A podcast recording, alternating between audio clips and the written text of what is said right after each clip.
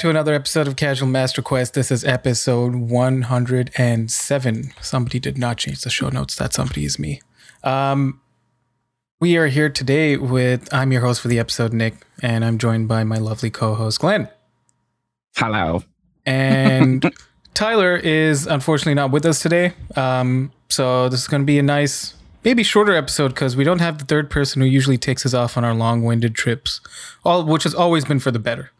Like I think Yeah. we always come up with some um, very interesting stories, um, and then we all just go off on tangents on Maybe tangents. shorter, a little less entertaining, possibly. Yeah. Um, he will Sorry be missed today, but uh, yeah, Yeah. Uh, this is Casual Master Quest episode 107. Uh, Glenn, how's your week been? it's been good. Uh, it's super hot. It's finally summer in Los Angeles. Summer, what's that Ironically like? Oh, let's get it. Let's let's do the conversion rate. Uh, today it is Fahrenheit to Celsius. Here we go. Ah, yes. So today minutes. is about 35, 36 Jesus degrees. fucking Christ! um, Holy shit! So, yeah, yeah, it's hot. Like my bedroom, here you go. Yeah, like I told you, my bedroom is about 26, 27 degrees Celsius. Uh, for those of you who in the States who don't get Celsianese, I don't know how to say that. It's just Celsius. uh, it's like 80 degrees in my bedroom and about 95 96 outside um so it's finally summer in los angeles which also probably means that our summer is going to push into probably october this year which always sucks because the later it starts the longer it Right, goes um but it's good uh we hopefully summer will last for a little bit of time because like we talked about last week we've uh, my wife and i are moving. Really excited about that. Um moving, moving's a pain though. Like I, I, get, I get why you guys are excited, but moving's a fucking pain.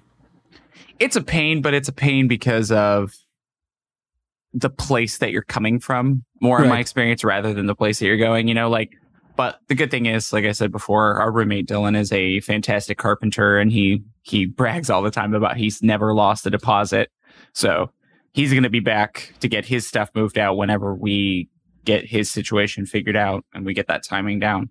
Um, but then he's going to help us clean everything up and patch the walls where we hung stuff up and stuff like that and repaint a little bit. Um, technically, we don't have to repaint because I found out in the US, uh, most states, if you stay in, in a place for 18 months, um, then the, uh, the, uh, the owner of the property is required to paint without, without charging you Yeah, n- normal so since we've been here for yeah. longer than that, they don't. We like if she goes, oh, I charged somebody to come in and paint. We can go, no, you shouldn't have done that. Well, I mean, city code. yeah, no, she you know? charged herself to get somebody to come and pay. Mhm. That but you're not taking it out of our deposit. No, That's no. all that matters. I mean, unless somebody was going around punching holes in the wall, right? Yeah, yeah. No, and I totally never did that. No, but I'm excited because the, the new place has like its own thermostat. It's got Nice. overflow, central AC, uh, double paned glass windows with like a center air bubble Mhm. that makes it both harder to break and more temperature resistant. So it'll Mm-hmm. hold heat or coolness a lot better. Um, we're going to get a dog, which I'm just so ugh.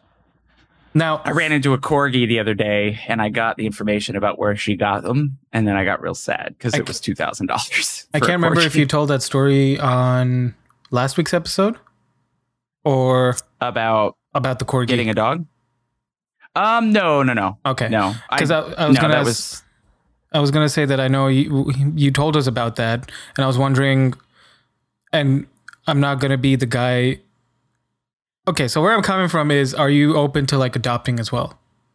yes. Because I'm not gonna tell somebody um, that you should only adopt and don't get the dog that you want, but then like I would Uh-huh. hope that at least a future dog owner would consider adoption because Oh yeah. you know there's so many. Well, they, you know, there's a, a a bright and a dark side to it, you know. Um, and without going into too much detail, just for the people involved, um, somebody that I know that adopted an animal has been dealing with that animal attacking other animals. right. Um, and so the the animal is a sweet thing. just the best. I love him. Um, but he also just hates other animals. And so that's right. the the hard part is the beautiful thing is that you've done a wonderful thing for an older dog that came from a bad place. But then what happens when your animal injures somebody no, to no fault of your own? Because right.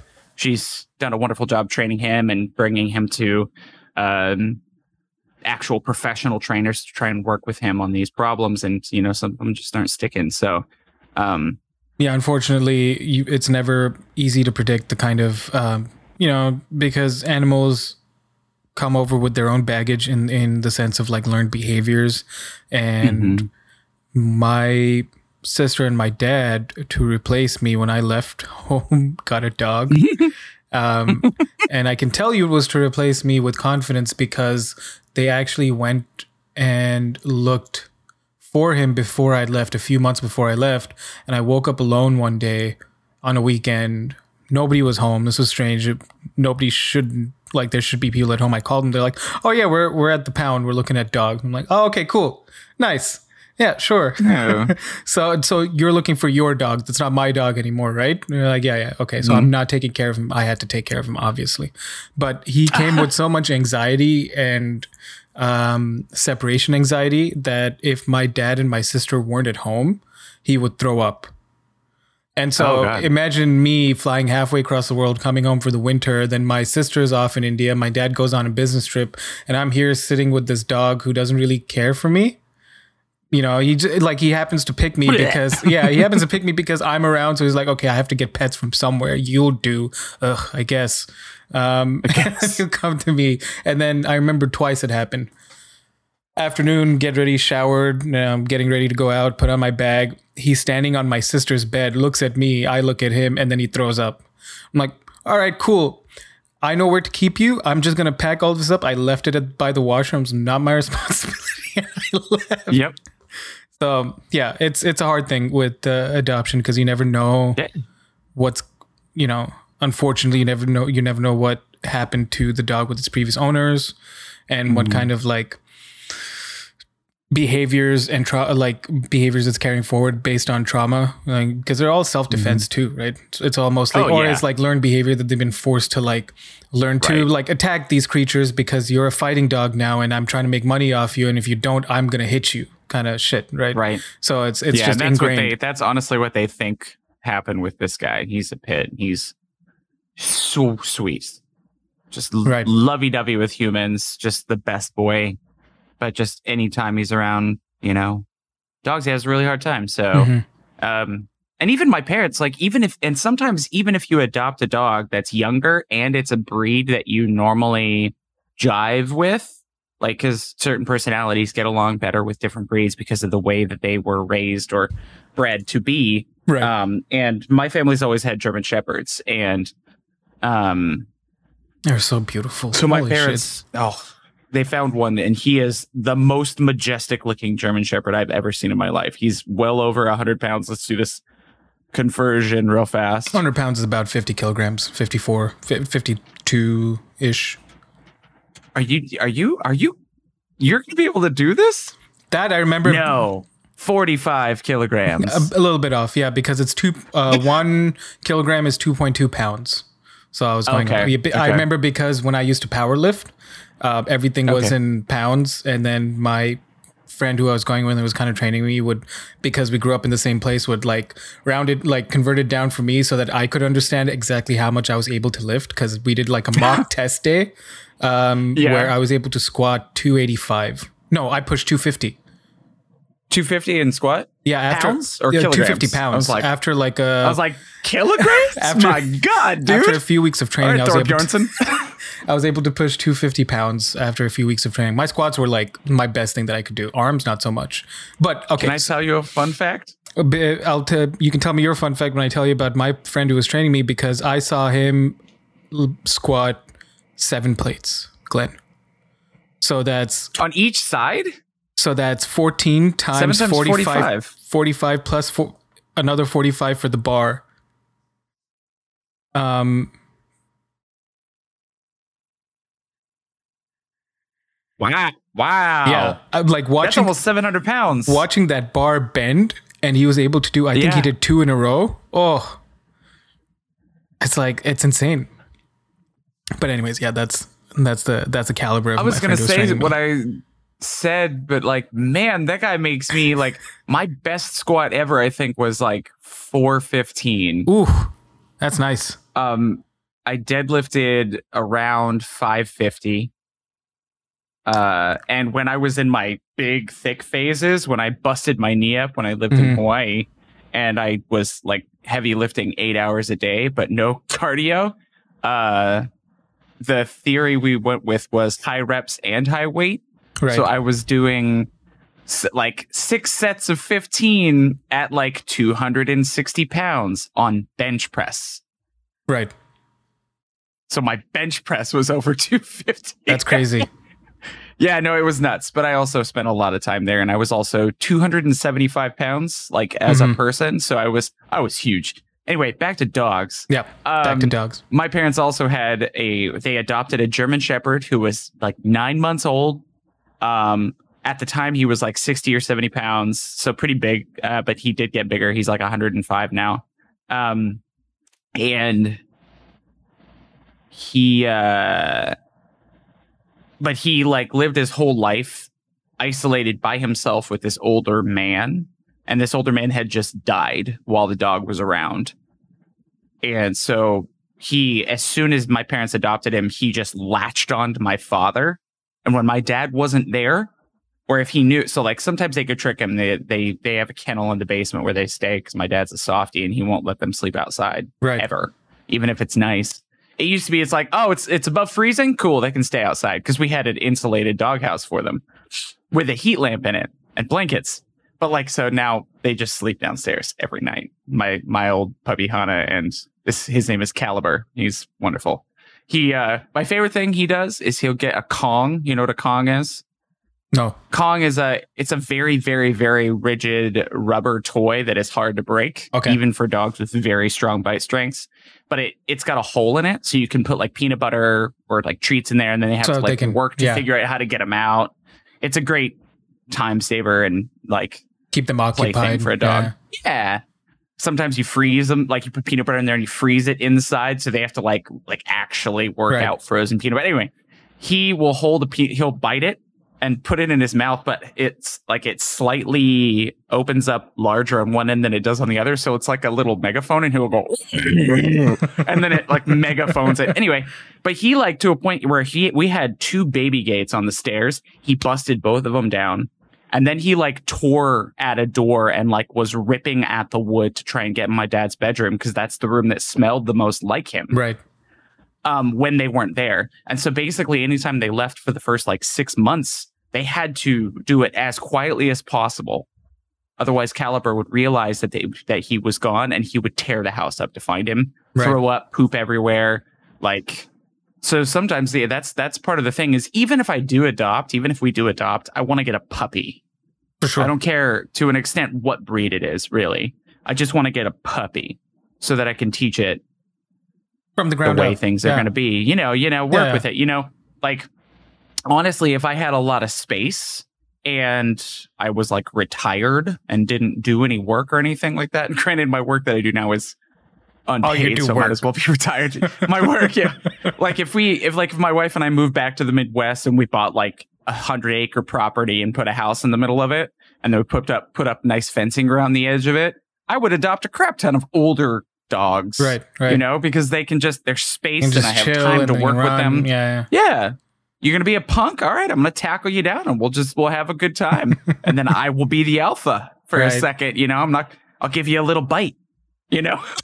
but uh no, I would never actually bite my dog. Though apparently some people believe that it is a way to show uh what is it? Dominance. Dominance? Yeah. Mm-hmm. So I, Yeah, I, was, I like- read a thing about, uh, you know, how dogs, you know, lick you, and that's because they're showing like, um, they're basically showing their subservience, right? Mm-hmm. Um, which is why they get so offended when you lick them back or try to, because they don't want you to Mhm. s- stoop beneath them because they see you above Yep. them. I Well, thought that was especially when they lick your face. Yeah. Because when you lick a dog, if when a dog licks the, another dog's face, that is opening up all of their vital areas to Like Attack. they're attack. Like they are completely ignoring normal defense mechanisms to show you subservience. Right. And so, like, my dad always used to get mad. He's like, "Don't let that dog lick your face." I was like, "Why? Because it respects me." And now the dogs lick my dad's face all the time because Well, I mean, you also, I, I feel like people also tend to get softer the older they get. And it's always my favorite thing to Mhm. hear stories of like um, people going home with pets and, and be like, my dad really fucking hates cats or my dad really hates dogs. And then that dog or cats like turn them into this like big old ball of mush. Big and they're softy. like, like they'll never leave that pet alone ever again. nope. Yeah. That's exactly what my dad is. He used to like, he used to be that guy that like, I swear to God, I think he cried three times in his life. Like, like when his dad passed away, once when he thought I was wasting my life, like he slammed me up against a wall and he was like, you need to figure your stuff out. You know, like I can't really replicate it because it's so weird thinking about my father crying yeah. you know um but then like the third time was when one of our dogs passed away and he had to marley and me style bring her to the vet and be with her as she Right. was put away like she went to sleep. And like i still like and then the same thing when her sister passed away but two of the four times i've seen my dad cry were because of dogs. And like and he used to think nothing was funny. Now he thinks the big bang theory is the funniest show on tv you know like and like the, it's not even big sometimes big bang theory is funny i don't uh, credit where credit's due Right. Right. but like some of the shows my dad likes, I'm like, dude, this show is like just laugh tracks. Just watch it without a laugh track, and I guarantee you, you will not laugh. you know, and he's like, no, it's really funny, super clever. And I'm like, I think Two Broke Girls. He loved Two Broke Girls. Two Broke Girls has its moments though. Kat Dennings. it has Oh, moments, moments, just little moments where they're really good, and other moments where it's like, oh, you tried so hard. right. uh but yeah which is beyond me too because the the oh the the actress the comedian that wrote for that i can't remember what her name is but she's i've i've seen some of her comedy specials she's really really really funny and she wrote for two broke girls and a couple other shows and when i found out the show she wrote for i was like really but you're so funny all the time your sets are all awesome and these shows are funny at times. I don't know. Anyway, I, I think it's are great. Yeah, I think with uh, recorded comedy, it's difficult because it's because it's produced, Mm. right? And then Well, I think that's why shows like Friends were so successful. First two seasons were like people writing for them, and then they figured out what was good for them, and then they just let the actors go. right, They said, "This is the story you need to tell. Say what you want to say." Basically, yeah, because they're so produced, and so it just doesn't like if we're t- looking at a comedian's notes, uh, or like for a set.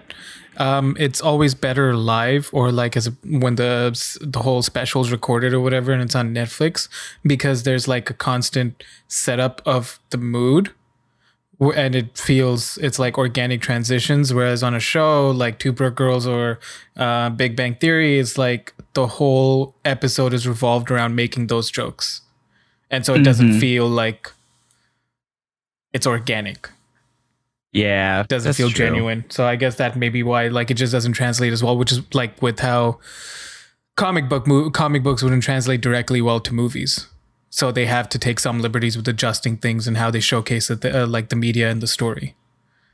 Yeah, and so which is what i think to some extent marvel's done quite well in being able to showcase that and transition over to the live action but they suck when it comes to the animated or at least they don't do as great as dc where they do such a great job of showing uh, the stories and like translating from comic book to a live media. Well live media when it's animated but they suck ass with the live action movies because they want to pump out a movie of the same caliber as marvel but as quick as possible and not give it the time and breathing room it needs to actually develop into something yeah, that's totally fair. Hmm.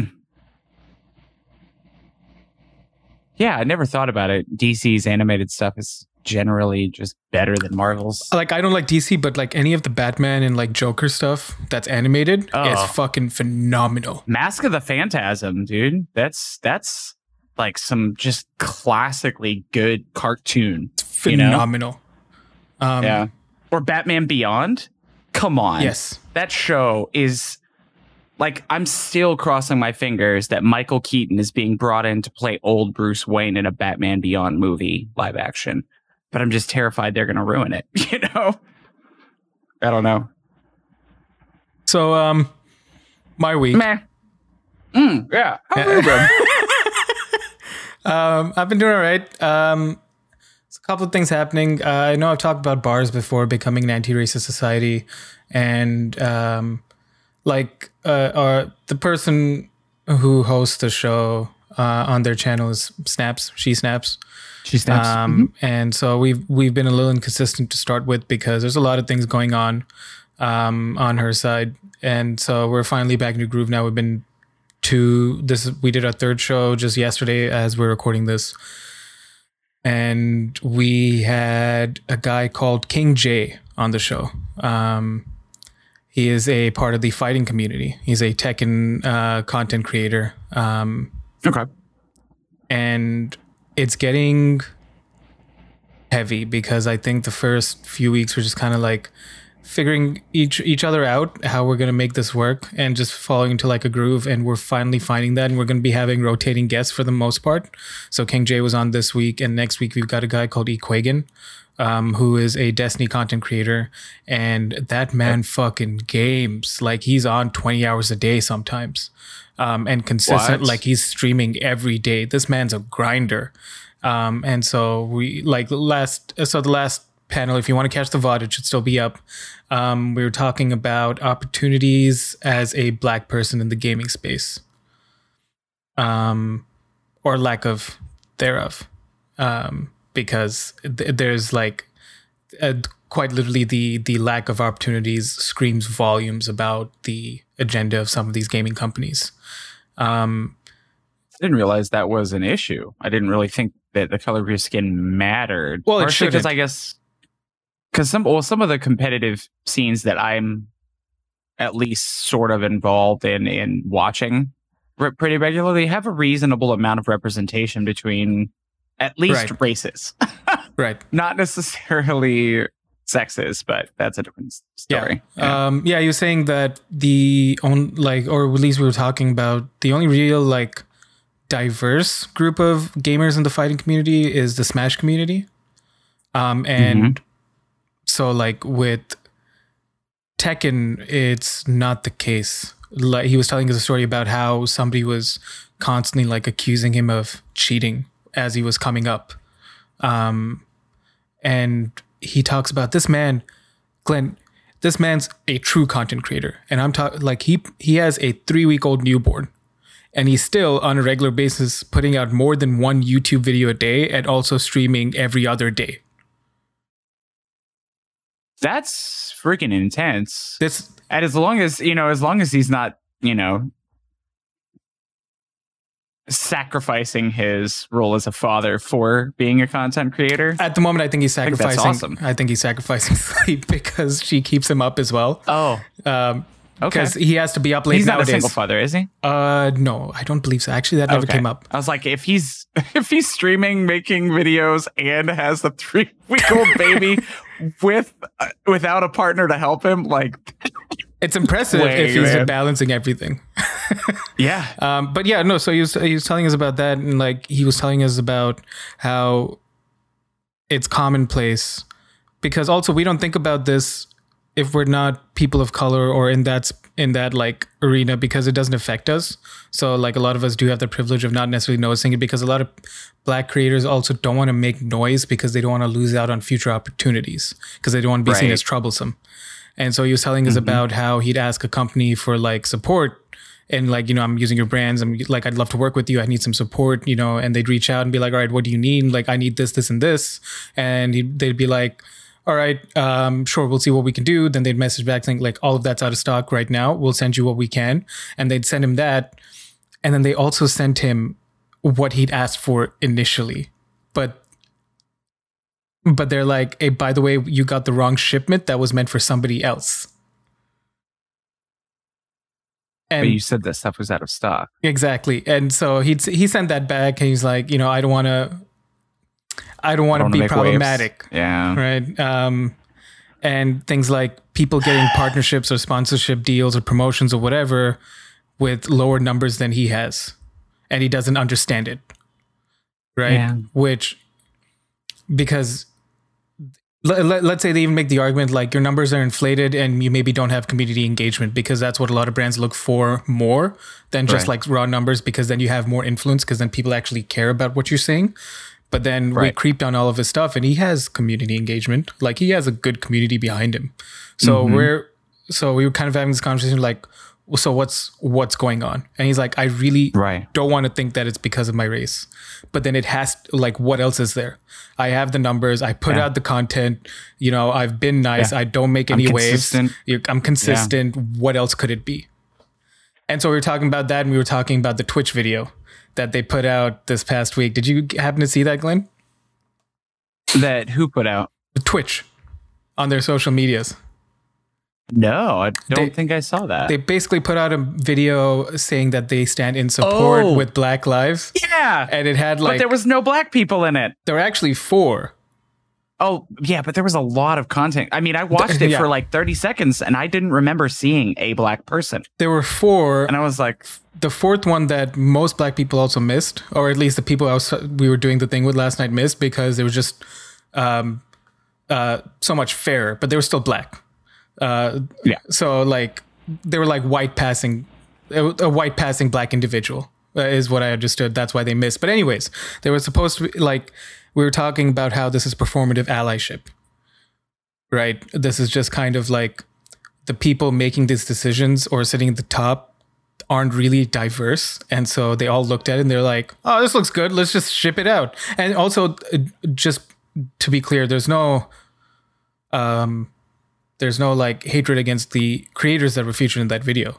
They no. they had fantastic things to say, but then this was coming from a platform yeah. that's like we stand with black people, but didn't include any black people in that message. It would have been a different video if they're like, this is how you can be an ally, and then they showcased all these other creators. Right. Yes. That uh, yeah, it's quite literally that's the biggest. This is also the same. Like Twitch is so problematic.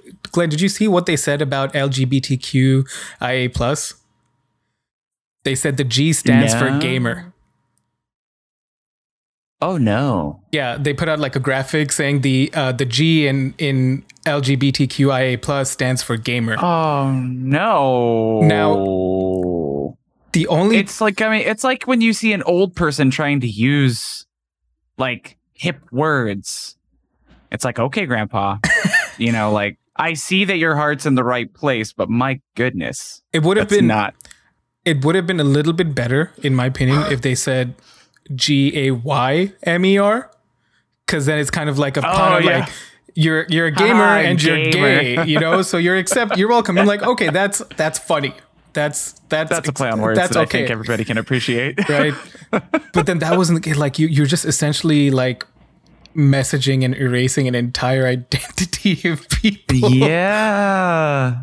Um, which is like the first ones to really come out, you know, like gay people in general, and then that kind of led to the right the uh, you know a, a, a sexual revolution of sorts where people were able to be like I'm asexual. I'm not really attracted to people, or I'm not physically attracted to people, but I'm I, I can fall in love with anybody. Right. You know, or you know, all of these different varied feelings on human sexuality were able to spur from that that one. Right. From being gay.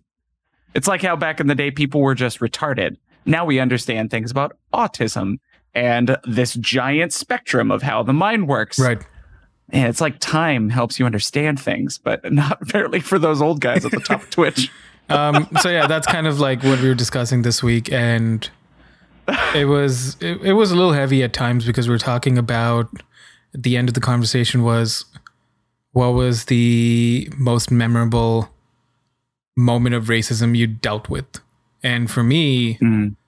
um, it's being called a terrorist because I have a beard and I'm brown by my own family. Oh. Wait, your own family called you that? Yeah, by my own family because in India, like beards are not, at least my part of India, beards are not the move. Like you're expected to be clean cut and shaven and like, you know, or like a goatee or like well trimmed or like a mustache is fine, but not like a full beard. And the amount of times I've been like, oh, hey, look, what's up, Osama? And I'm like, ha ha ha ha, ha you're funny, funny old man. That's a pretty common name. Ha, ha, ha, ha. Look at you, John Smith, white ass guy. and, you know, so it's like that will always stand out. It's like, it's just so. yeah. demeaning to a whole group of people. And also, why aren't you calling all these white bearded guys wearing flannel terrorists either? What's different Yeah. about them? And the moment you ask them that, they'll be like, "Oh, it's because they're they're domestic. Ter- they're, they're patriots. like you, you're talking about beards. They're they've got beards, right? That's apparently what qualifies, right? It's not just the beard. Oh, then you find out that it's also you have to be bearded and brown. ah. Like then you find out. Bearded it's and the- brown. Okay. It's the BB. Okay. Ah, yeah. So that's I got you, BB. brown boy. um. So yeah, that's that. No, that's that sucks though, man. I'm sorry that that's something that you had to go through. You know, I still have to deal with it. That's- that that happened really sucks. recently because I'm like, I just don't, I just don't like shaving. Like that's part of what started me growing it out. It's bro. like shaving beards make pain. you scientifically sexier. It's just real. that, and also like it's good for saving places, like saving snacks. So you know, Oh if you're yeah, ever you hungry, flavor you're- saver. Yeah, exactly. Yeah, yeah. That's what that's what happens when you when you start a meal with soup.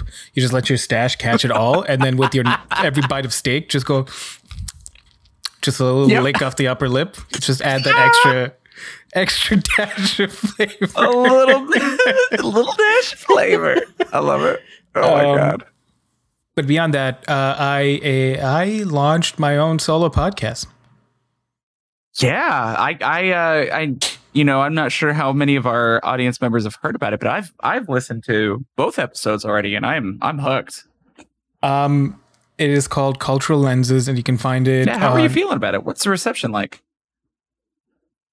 Well, I, I I want to be cautiously optimistic because first few episodes, so initial hype or whatever. But right now, across both the episodes, I'm sitting at uh 52 plays combined. Nice. Yeah. that's really great. Um, it is really awesome. And let's be real too. Like the intro song is fire. yes, The cover art for it is awesome. thank you.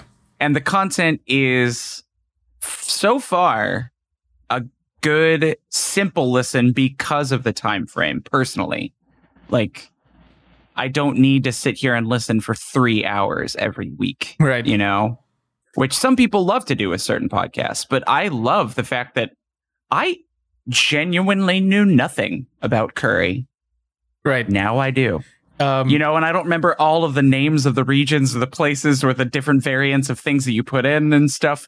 But I know that that it is a much wider gamut of flavor and variety in food than what I was presented to, than what I was presented, which was effectively the British version. right.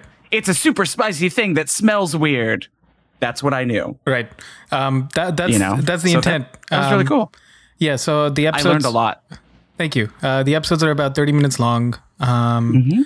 because I was worried about two things. Um, how many people would want to sit for more than about 30 minutes, let's say 15 minutes, and hear me rant about something? Uh, just a personal worry at the start. And then also, like, would I be able to talk more than 30 minutes? Like, realistically, how much more could I say about a subject? And so rather than have something like variable, uh, like, oh, some days it's going to be 15, some days it's going to be 45 minutes because I have so much to say, I'm like, let's make this show chaotic. I want to help people learn. I want to like just rant about things from my point of view, whether they agree with me or not is something else. But like, I just want to showcase that um, because I want to help fight ignorance, which is what started all of this. Um, as you were saying, you learned a lot about curry and seems something so trivial to learn about, but then it also helps it honestly helps me vocalize how how appropriated I feel about the word curry, Mhm. right? And how much it sucks for me as an Indian. Like, oh, you know, are you gonna eat curry tonight? I'm like, yeah. It's like, but then curry, as I go in the episode, can be wet or dry, and we just call everything a curry, right? I didn't know. I didn't know curry could be sweet and savory. That's crazy to me. Like Oh yeah, I thought it was literally just a spicy, reddish, soupy thing that smelled weird to me right. because I had never had it. I still have never eaten curry. Um, but like listening to the episode, hearing you talk about it, like my mouth started water. I was like, hmm. I don't think I covered the uh, sweeter kinds of curry too well, but there are places where they make it using a cashew gravy, so it's just naturally sweet and like creamy. That sounds really good. And in in the in the gravy, there's gonna be like these these uh, either vegetable balls or meatballs, and so like they're like fried and then coated in that sauce, and then we eat that with bread or with rice.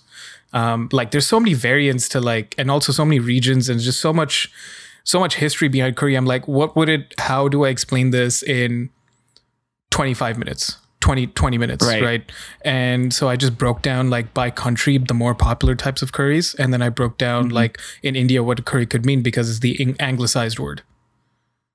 Um, and I'm like, when I say a potato curry, it's not necessarily gravy based. Like my mom makes a good potato. Well, she calls that a potato fry, but it would count as a curry in our language because that's just what the translated word would be in English Yeah. and it's like the British needed something something that they could understand. Also, the one thing I didn't cover is that curry powder was just something that the was just a random spice mixture that the Indians first sold to the British. They're like, "Oh, curry powder, we're gonna use this and make."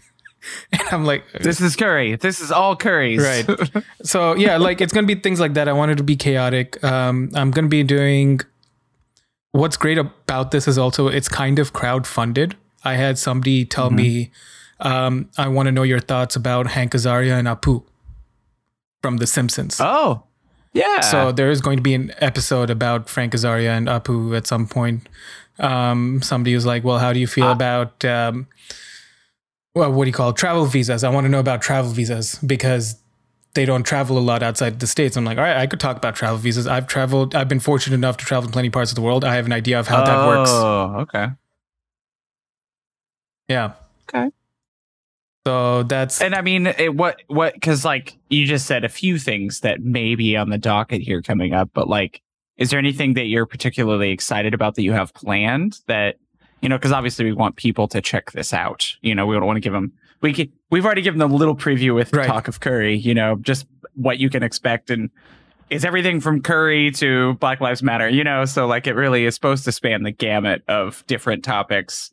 But you did, I think one thing you did say in the first episode is that bars is going to take a lot of the heavier things um, off of your plate effectively so that this can just be kind of a potpourri podcast uh, so is it true that you are going to more often than not probably talk about lighter things that are interesting and may relate to some heavier topics but not like focus on those since you're going to be talking about those in bars I think so too. I I, I think so. Yes, because um, I do make sure that uh, at the start, and you're gonna hear that a lot more now. I'm like directing attention to all the different places that I do things because I'm not gonna say I'm above and beyond repeating myself, but that bars is does a much better job of tackling Black Lives Matter and issues like racism because we're that's what we're made for. That's what the show's dedicated for, and also we have a bunch more of perspectives and opinions, and so there's more learning on those topics there, which is why I'm like I'll leave for the most part racial issues to bars unless I'm talking about something very specific. And we're going to be doing a lot of learning about India on my show, I think, because I don't know too much about India, so I think this is going to be an exciting opportunity for me as well to learn about my roots. Um, because you moved before you were one right like you I was 10 days old when we moved to months? Saudi. Yeah. Wow. Okay. So, so you said visited but never lived lived there. Yeah, we'd go back. I'd go back every summer for like at most Okay. two or three months. Yeah, um, spend my yeah, summers that's in India. uh, what's his name from uh, Parks and Rec. Except he wasn't. He wasn't even born there. He was born in a. I can't remember what his name. What his character's name is. Aziz Ansari's character. right. They're like, "Where are you from?" He's like, "Kentucky." and they're like, "No, where are you from?" And he's like, "Well, my parents are from India. I grew up here, though. You know, like." I'm sure that's a question you get a lot. Where are you from? Well, I mean, I Uh, grew well, up in- in in- Canada. yeah, in- I grew up in in UAE, whatever. Like they're like, really? United Arab Emirates, really? And you're like, yeah. So yeah, you and Aziz Ansari have some nice little interesting similarities. There. Yeah, with Aziz Ansari, I thought about that too because we were talking about positive representation on uh, bars last night, and like just in terms of like because we were talking also about representation in media and why that's important for the psyche and mental health. Um, And I can the really only positive representation I can I could think of then were two: uh, Kumail Nanjiani uh, in his upcoming role for Eternals, um, Mhm. and Aziz Ansari in Master of None Mhm. because he's very like he's an Americanized Indian person, and you kind of see the interesting cultural dynamics between his parents and how he's has to like exist day to day. And it's not so harsh there because his parents are kind of chill on the show, and also in real life, Right. Because those are his actual parents Yeah, on Master Those are None. his actual parents. Yeah. so like His dad's such a bad actor. It's so funny. It's- but it's funny because it's genuine. Like Yeah, exactly. You know that's how he is in real life. He's just a guy, and he's a goofy guy, and he's not. Yeah, there's nothing disingenuine about him. Anyway, I apologize. no no yeah so that's how it's like that's a good look into how our cultures clash between india and north american like indian culture and north american culture and it's just maybe a more milder variety but i could tell you stories about my cousins that i'm not supposed like i shouldn't be because it's not my story to tell about how despite her growing up in new jersey her parents are still kind of like very harsh on like the indian upbringing and culture despite her not growing hmm. up as indian like Yeah, like she it's- it's doesn't a- know. she's in a Yeah. mixed culture essentially right Yeah. so yeah that's Hmm. so the show is meant to be chaotic it's meant to be like just a snapshot onto like me either ranting about curry and how much it pisses me off when people just say oh do you have curry for dinner i'm like yeah i did and then they're like oh what kind of like some people know some people don't right, Right. Uh, people who've been to india would understand when i say like you know i had when i'd say i've had this and this and they're like oh okay cool like if i tell you i had a, an eggplant curry could you like visualize having eggplant in a gravy like spicy red thing it's weird right because Yeah. that's not the Never, only way yeah. we eat it so it's Yeah. kind of, so that's so um yeah at some point we're gonna go through like the bhagavad gita which is our like main holy scripture then the mahabharata and the ramayana which are also like our other like holy books uh, because i've never read them. And so when i i'm i wanted i think this would be a nice uh journey i guess because you're going to be learning at the same time i'm learning. So i'm going to be breaking it down to you in terms that i understand as well because i also want it to be relatable Actually, I did learn something interesting about India today. okay um it was that out of the top 10 most most famous big cat human killers like six or seven of them are from india or surrounding areas like you know uh just like to the north and stuff like lots of tigers Yeah. just killing people i had no idea that it was so prevalent there um I was like, surely it's all just big cats in Africa, right? No, nope, nope. Tigers are mean, apparently. I don't know. I I, I want to say I feel like in Africa there's a like I could be talking about my ass here. So if anybody has any corrections and you're listening, just please like angrily tweet me. But I feel like to some extent, and I'm just assuming here that Africa has maybe a more general respect for animals I think there's a lot more space too. and a lot There's more just- space. And just more Indians are space, just so used to like going in and taking when they want and what they want, especially when they're out eh, like expanding out in the countryside or whatever. And maybe that pisses people like the animals off. Um, I don't necessarily know why that's the case, but also I think from maybe a topic for the show. maybe, but also big cat I killers can of actually look at that. I have to make I have to make a note of that. Um, but also I can tell you I just thought it was very interesting. I was like, man, it's scary. Like, um, that the that geographical history shows us that India was a part of the African continent. oh, Yeah. So India That's was a part of the African continent before it split off and joined the Asian continent, became the Asian subcontinent. Pangea. when it was still as Pangea, yeah. Pangea, yeah. Um, so I mean, which is why there's so many similarities in flora and fauna sometimes. Um, Mhm. yeah. Also, the one thing I didn't go over the show, which I thought was interesting, is India is the um, pepper is uh, native to India. All pepper? Uh, Like bell like- peppers, like bl- jalapenos? No, like black pepper. Oh, Yeah, really? I didn't know that. Like India's got the, like the largest black pepper plantations in the world or something. Do you like pepper? I don't like pepper. See, I don't. I don't like pepper at all. Like People love that's pepper. my family. Gordon Ramsay would slap people- you in the face like- with pepper. he was like, "Yeah, put pepper on your macaroni and cheese," and I'm like, "Why would you ruin it?" like, Um, that's all I feel about it. Unfortunately, but yeah, that's cultural lenses. If you feel so um, uh, so prompted- inclined. I think inclined to I check can it out. recommend five stars. Will listen again. I appreciate it. You can find it on, I'll tell you right now, Google, Pocket Cast, Radio Public, Spotify, and Breaker. What the fuck Breaker is, I have no idea, but it's on Anchor. So if you feel so inclined, that's where you can find it. Um, but we are a video game podcast, Glenn. What? Yeah, Who is video game? us, We is video games. apparently. awesome. Well, I mean, I guess we should talk about what we've been playing then. I don't think you and I played any of the same games this week, so that'll be nice to just hear about different things from each other. I think be good. What did you play?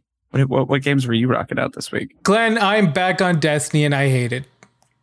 I know. I tried to get you to play games with me the other night, and you were like, "Sorry, man, I got to do some grinding." And I said, "What?" And you said, "Destiny." And I said, "Oh no." Yeah, um, it's because oh, no. um, I think I think I might have mentioned it, but because the new FOMO.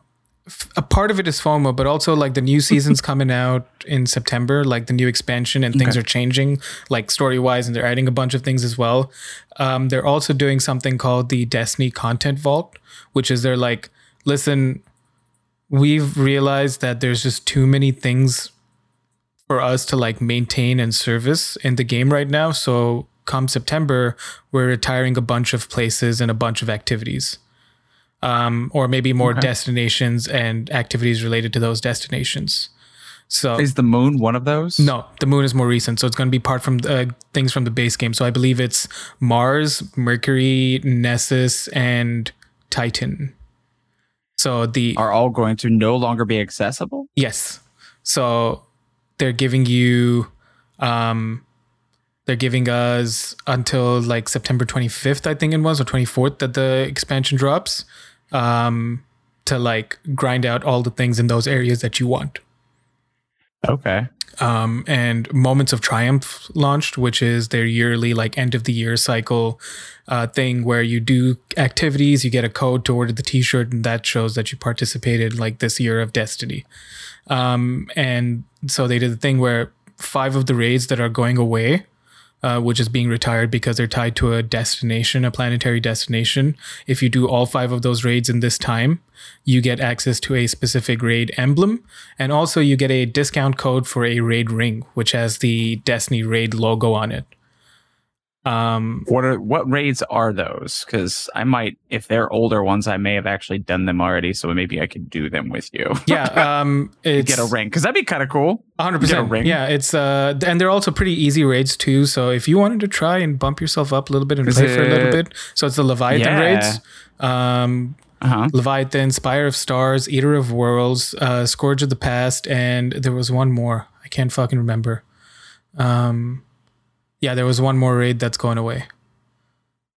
Yeah, anyways, uh, it's all of the Leviathan raids and Scourge of the Past, which is the Earth raid. I actually don't know if that's going away. I don't know if Earth's going away. I'd have to look into it. But um, yeah, there's a bunch of raids to do, and then it's just quests on a backlog that I've had now for months.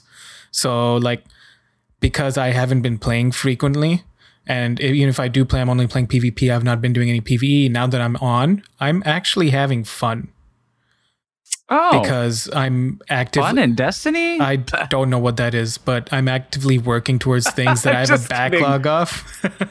and so I really do think it's one of the more well-designed games in the last decade. It's just, it's just. it's it's just a small little a game from a multi-million dollar yeah. indie studio.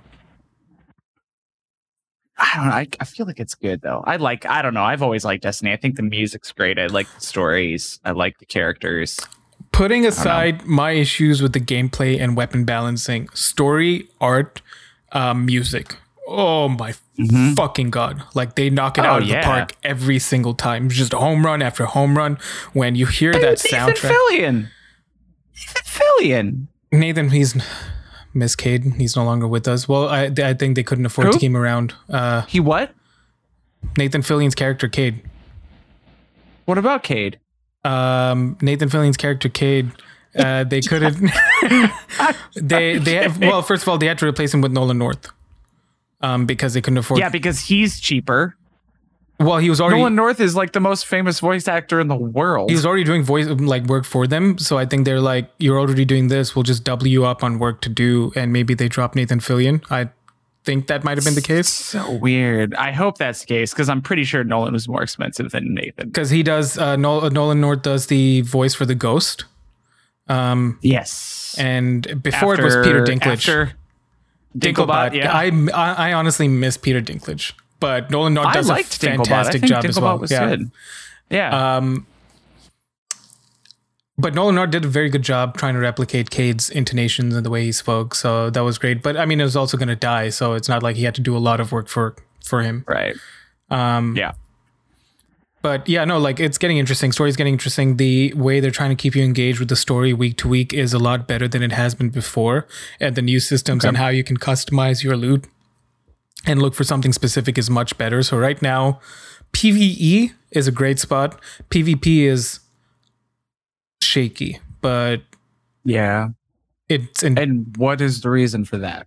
That, in your opinion? um it's a mixture of uh, lack of proper weapon balancing, um, lack of proper exotic balancing, lack of proper subclass balancing, and also a lack of proper anti cheat. Like cheaters are rampant in some Like aimbotting and stuff? Oh yeah, Really? it's rampant that feels like it'd be a that feels like it'd be a primary focus since people are pretty competitive about that and there's a lot of in-game things you can get from doing that. I will not speak for Bungie because, especially right now, I, I don't want to speak about what they failed to do before because I don't know enough. And right now, I don't want to say anything too harsh because they're having to, they're doing a fantastic job already maintaining the game from home where they don't have access to their servers and they're doing their best to do things remotely. So, Yeah. you know, it's just kind of like we're just gonna have to wait and see, as it's always been the case. Wait and see, and then get disappointed. um, You never know, man. Someday one of these gaming studios may just listen to their fans and, you know, right. Um, release beyond that, like beyond like the issues with the actual gameplay, like I've said, art, music, um, characters, story, lore, they knock it out of the park. And also as people and as a studio, like I really love Bungie. For you know, Is there anybody particularly? No, just every because we've seen we've seen people from like our community managers, uh, uh, DMG04, and um, that's one of them. Cozmo's the other one. We've seen them talk about vocally, publicly about Black Lives Matters and a whole bunch of other things. And Pete Parsons, the CEO of Bungie, was out in the streets in Seattle during the protests. good. like they're out participating. The last time they did their last stream, they opened the stream with eight minutes and 45, 47 seconds uh, of of silence just Oh, like a for timer counting Yep. down. Yeah. And like messages going on about why it's important, what's going on. This is unacceptable. And then it showed links of things you can, places you can go, donate, sign, like places of action. Um, yeah. And like they're, they're not afraid of that. Like they've got, you know, sure, it, it might seem, I don't know how you might feel about this, but like they, they sell, they're selling, you know, their Bungie logo, which is a fist with holding a lightning bolt um, that they've had since the Halo days. Uh, they put out a pin of that, but with a black hand. And so they put out a Black Lives. Black Lives Matter thing emblem where they said the proceeds are going to these uh, foundations. Um, and you buy this pin, you also get an emblem in game. Um, they've done that for they've they have a pride pin that's similar. Um, They have something similar for their own foundation, Bungie Foundation, that uh, like aims towards helping kids and like they're active in so many other parts of like either the local community and otherwise that I like that's I think part of why as a studio they're so great that I can't break myself off from the game itself. Yeah. Despite imbalancing issues, you appreciate them on a more intrinsic level as people. Yes. And the things they stand for. That's really cool. That's, I mean, that's honestly to me, that's more important than a good game. If you ask me, a good game with a bunch of terrible people behind it making crap tons of money. Right. Nah. You know, give me a game that I can get behind and be a little frustrated with for certain reasons, but have people that care about people.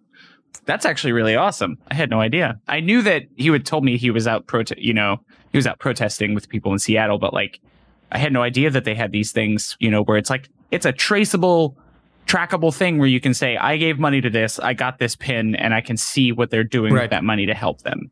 You know, help these, you know, uh these smaller people groups who are being marginalized. So that's really awesome. That actually makes me like, uh, maybe I might be a bigger fan of Destiny than I thought because I, you knew that I played the game and I enjoyed Right. the game, but man, that's that's awesome. That's yeah. That's I I love Bungie, uh, which sucks Mm. because it just keeps me in this never-ending loop of wanting to play this game that is questionable at times in terms of my fun experience, but then it's still, you know, I'll never get away. Like they've hold held onto my heart since 2015, and it's never it's that that grip is never gonna let go. But Well, but that's Maybe Destiny. we'll just play some Destiny this evening. You know, Maybe. Um, but get some get some raids going. what what have you played this week, Glenn? Uh, this week it's been a lot of uh, not lot. It's been a lot of ARAMs in in League of Legends. Um, I actually may have set up a time because I really do enjoy playing League of Legends, but it's one of those things where it's like a game where as a Twitch streamer, like it's too big for me to get a consistent audience with. Because I'm not, you either need to be like really attractive or really good. And I'm like marginally good looking and not great at the game. and so like Not a great combo. it's one of those things where I, I just had to stay. I just have to go. All right, I can't do this. It's not going to help grow my community. Um, but recently, um, one of the people that I raided, who uh, I think she she streams two or three days a week, but she's a really pretty girl and she's very fun and she's put out puts out good content and she almost always is streaming League of Legends, whether it's TFT Rams, you know, ranked and stuff. Um, but she's really great and. Uh, she has raided me back a couple times and we i asked her one day i was like hey do you want to do like a like a co-stream thing where we both we were going to stream at the same time you know obviously you know you may have more people and that was very true because she raided me when she ended a little earlier than me uh, with like 13 or 14 people and i had like five or six Right. so like uh you know like she doing the same stream at the same time with the same people she was able to get three and a half times my audience and that's a microcosm of what we struggle with but like it still did uh you know net me people that i enjoyed having in my chat having to game with um and so i think weekly we're gonna set up a we decided we're gonna call it ranked fridays okay. and we're just gonna play or duo duo fridays and we're just her and i are gonna go in and duo Nice. every Friday for like four or five hours. Um, so I can hopefully have a League of Legends stream once a week again, uh, which would be really cool. Uh, but ARAMs, which all random, all, all random, all middle, Yep. I think is what ARAM stands for. Those are the only And league that's games that I've played. Like, Yeah. and I other than T- I- yeah, TFT is still League. Well, well, what I mean is like in terms of like a regular league game, like a regular game of league, those are the only ones that I've ever played, and they were acceptable Yeah. because it's just Because nobody knows what they're doing. I you know, I think there was only one time where I was I honestly had fun, and it was with this lady. I can't remember wh- what her name was, but she grows plants and wasn't shit. with me. No, it, like the character, Glenn, oh, the champion, Zyra. Zyra, yeah. Zyra. Zyra. Zyra. Yes. Because for some reason I don't know what it is. cool. Like her abilities like instantly clicked for me, and I'm like, oh, I could do. Th- all right, cool, cool, done, done, done. I can play And I was like. I actually finished mid table. I think that game. I don't know if we won or oh, lost, but I had nice. fun. Yeah, and you didn't. Yeah, you didn't get wrecked on, which is always fun. That's my favorite thing is finding a champ that I never would have played otherwise, Right. and like just trying them out and enjoying what happened with them. Yeah, maybe you'd be an awesome support. Play bot lane with me someday. I'm fucking sick and tired of being a support, Glenn. I am. She's I a am- support champion. I was playing very aggro with her though, and I was doing pretty okay. Yeah, I mean um, that's fair. I, I just But she is. Uh, you could play her mid, maybe. maybe like it's just Maybe. I'm so tired. This is me from all my days of Overwatch. I'm so tired of being support because I am an Ana Mercy main because motherfuckers are stupid. Like like y- we have the Like, Genji you go in, I gotta follow you. like we have the Genji like balls deep in the enemy spawn complaining about needing healing and then yelling at me when I can't even see him through 6,000 walls. What am I supposed to do, bro? Like I'm not going to run at you. That's a death sentence for me. You know, find out where the health packs are in your area. Um, oh my god. So it's just I so any game I play now I try to actively avoid playing support just because I it's just ironic to me that you don't want to play support, but the one champion you liked playing in the league is like 95% of the time support champion. because I'm so because I'm so good at You play- can't get like, away from it. I'm so good at playing support, Glenn. Like I'm just inherently good. But she is, for whatever it is, she is a hyper aggressive support because a lot of supports will have like healing or shielding or no, something like built into their kit. and like she's like stalling and damage. Yeah. Like she wants to push the I think lane. that's why like I wouldn't and- mind playing her because it's I I'm not I'm not reduced to just being a healer. Right. Sit and heal, sit and heal, sit and heal. Uh, Which Like being when I'm playing with certain D&D. people, I will say with in Overwatch, playing with certain people, um, my friend Koma, he was a Rein main. Me and him have a very like strong understanding how of how e- we each play without having to communicate. So when somebody like Ana can put people to sleep. So when somebody dives me mm-hmm. to try and kill me, I'll put them to sleep and I wouldn't even have to say anything because he's standing right there watching my back. I'll turn around and he's already charging them and pinning them into the wall and killing them. And so like I oh, just yeah. I just we're, we're butt buddies. I just stick with him and he sticks with me and then butt buddies. You're what? Butt buddies. Our butts are like to each other, back to back butt buddies. He's swinging. You know that is a common vernacular for something else. I understand. I, I understand. understand. okay, good. Um, I just wanted to make sure. yeah. So like there are moments where I have fun playing support, but I don't have fun playing support with other people except for him because I enjoy healing for him. Yeah. because when he heals, when I heal him and I know that I can heal him and I focus on him, the team wins. And so he knows that he has to turn around and also protect his support because all of our Right. offense are like fucking miles away doing whatever they want. And then when somebody dives me, Let's go. yeah, and then somebody dives me and I die and they're not getting healed and like, where's the fucking heal? I'm like, I'm I'm dead. Well, don't die. I'm like, well, Yeah. that's not my job. No. Well, I think that's maybe why you might like the support role in League of Legends Right. more because of the fact that effectively you get to be somebody's, as you said, butt buddy, where you are in a lane together, working together. And so if you can find somebody that you jive with in that role, like there's plenty of like aggressive supports you can play that scale really well into the late game Right. like yeah i think you would i think you would enjoy it just because it's not it's not a support role in a moba is not it doesn't have to be like a support role in a shooter Right. I, I think I think because there are champions like you know Janna and nami they're Right. just like i healed you i heal you you're faster you're faster now you know my ult what does it do it knocks people in the air you know like that's neat but can i be I'd like, to do something. Senna. Oh my God, Senna. She has this like she is a character who was recently introduced, who is the wife of one of the other ADCs in the bot lane, okay. And she's ADC support. Uh, but she has this long range gun that basically, as you kill minions and as you get kills on champions, she gets more like just free crit percentage on a chance to hit. So like her, and once you in and you can build items into that crit chance, and once you hit a hundred percent crit, which means you're critting literally every single time you hit, then it starts to turn into life steal.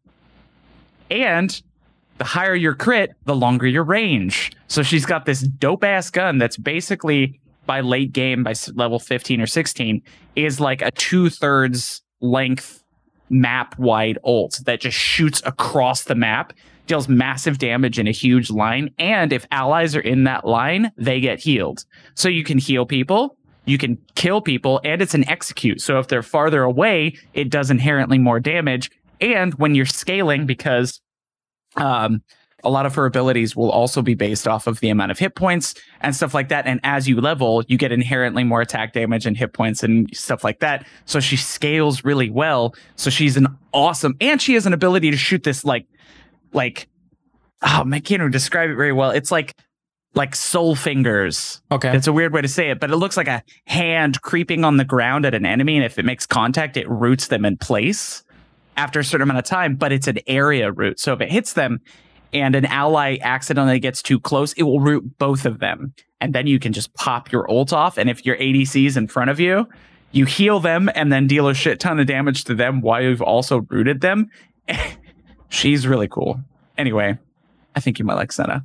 But she she was it's cool because lore wise, there's a character called Thresh who Yeah. has a soul lantern because he collects souls. His lantern was broken at one point by Lucian, who thought his wife had been killed by Thresh. And when the souls started pouring out, Senna came out. And my I got goosebumps because it's fucking cool. Anyway, Did you see the but yeah, fan? her eyes are all green now and she's like soul powered and stuff. There's a fan Crazy. theory about Raze from Valorant uh, being the sister of Jinx. Raise? Yes. That's what people call me on stream. Oh, No, Jinx's sister. Uh, I think it was actually revealed who Jinx's sister was. because they were saying something Uh, about um, Jinx saying something about her sister being crazier than Vi. she is. Vi. Yeah, it's Okay. Vi. hmm Technically, it's yeah. You think I'm crazy? You should see my sister. Yeah, that's Jinx was my main for a while. my main. um, I did actually play some TFT this week. I won. Oh yeah. I Shut up. Don't say you won. I can't win a game for the life of me Sorcerer's in TFT, Glen. and I'm gold too. No, no, sorcerers don't work. they do. I guess. You, yeah. What What's your rank though? What What rank are you? I'm not playing comp. I'm not playing ranked. Oh, you're just playing norms. Yeah, yeah, I'm just playing Okay. norms. Yeah, yeah, I'm I'm not about to like fair. I'm not about to dive into that. That's not something I want to because it's going to be one of those things where at the moment it's Pandora's box, Glenn. The moment I open that up, I'm never going to stop. Can't close it. No, so like I'm just going to keep it sealed until the day depression hits. Bad joke. And then you can jump right into it. Well, I'm at rock bottom. Can't get worse. Let's go. Um, no, like it's interesting how rapidly, even with the same set, the meta changes. Because I'm using, I, I talked about how I was using something called uh, TF Tactics from Overwolf, and they have like, uh, like when you load up the app, it shows you what the current comps are. Um, and it's just it's changing so much, and it tells you like strategies as well. Like a fast eight strategy is to be level eight by four three so that you're getting more access like you're getting access to like five you know gold star uh champions That's a little. That's a little easier to do in like a denser a, a super, uh, a large galaxy where you have more health or something Right, too. yeah. Yeah. uh, but like it, it lists out those things like this is how you're going to do it and it'll show you what the comp is it'll show you what the early comp is it'll show you what the positioning is and it'll also say these are viable replacements if you can't get enough copies of these heroes and so i'm kind of like See, that's stuff that I have never done. um, I'm loosely building off that only because like it's just so much and I don't know the champions and There's a lot. it just makes it easier to like know which ones I'm looking for right off the bat. Yeah. And so I try some of them and I'm I like go down the list and I'm like, all right, let's because it has S rank comps and then I start with like the A rank comps and I go up. Let's see which ones are silly. There's Brawler Blaster, uh, Rebel Blaster, things like always that. good. So just messing around with things like I really like the mech comps because it's so stupid. It's Mech just infiltrator. it's Yeah. just so stupid. Why why is that a thing? I don't understand why the mech is a thing, but it is. Well, it the funny thing is, you know how Matt when the mech dies now, it everyone that comes out has a third of Yeah. their normal their natural health. Before it used to be the opposite. Uh they would come out all three with full health. Do you know how many But games I've ironically won enough, with just like those last enough, three? they've well, they hella buffed. They hella buffed the mech for this patch, and so the the mech is way stronger. So that way, when the people do come out, there's a chance that you can beat it. Because before it was like the mech was not that strong. It was strong, but it's not as strong as it is now. So you almost had to plan on your mech being destroyed to make the comp work because you needed, you know, Fizz's, you know, CC or whatever to do what you needed to do. Also, it used to be because I think now too, the mechs, if I remember right, they don't actually pull Rumble into the mech combo anymore. It does.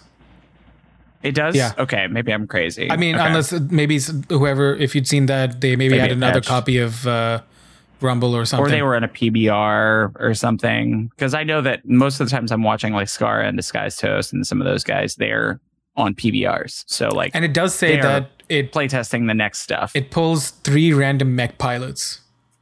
So if you Yeah, have more so than you technically, yeah. if you have more than three, there is a chance that Mhm. I did see Scar do that once. He had two silver rumbles when he was building towards a gold rumble, and he just had an extra rumble Right. in there because he also had a gold Ziggs. So he had demolitionist. right.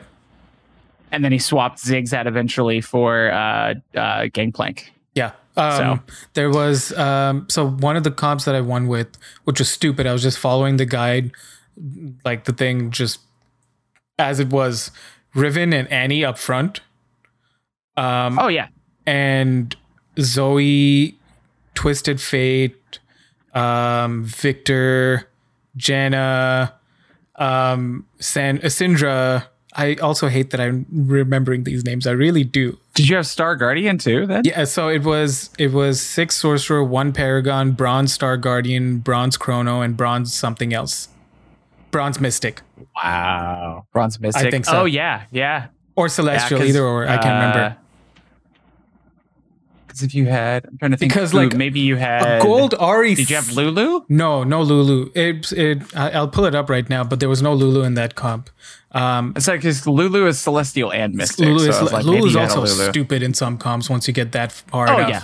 If you get a good comp with Lulu and Janna at like silver, It's just it's just fucking you- close quarter like co- contr- like crowd control at the wazoo. It's just insane. yeah. Um, Or Urgot. Oh my god, I saw somebody with a gold Urgot and he had double Shojin's uh double Shojin's blue buff. So he just like stood there and it was like, oh no, he had Shojin rapid fire cannon blue buff. And he had Star Guardian Sorcerer. So basically he all he did was just have Urgot in the corner and he would like shoot his thing immediately, kill one, shoot it again, kill one, shoot it again because the Star Guardians were f- f- causing his mana to regenerate so quickly that he never had to move. He just killed like seven units straight out. And against Mech Pilot, that is disgusting. yeah. Because you just kill the mech immediately. Yep. It's just dead.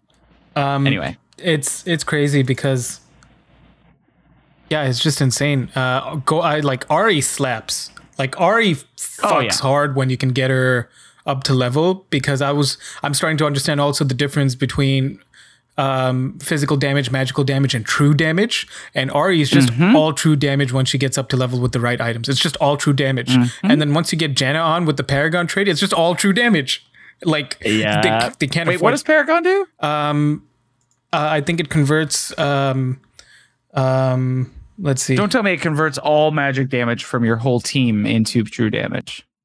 Because if that's the case, that's why it transitions so well, and I had no idea. Uh, sorcerers, Paragon, All Star Guardian basic attacks are converted to true damage. All other ally basic attacks are converted to magic damage. So even like a fucking mech is going to be doing magic damage Yes. instead of physical. And if you make the mech Star Guardian, Yeah. Yeah, yeah. oh come on, Glenn, get that's TF tactics. disgusting.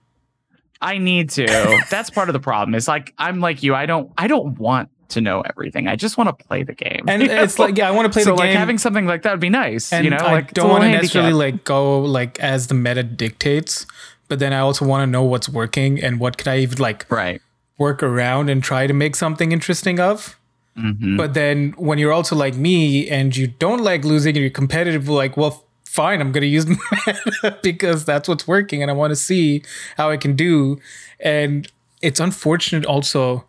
I think part of why I don't want to go ranked is how much RNG plays such a big role in in in in the in when you're buying champions in terms of getting I dupes. don't think that's true.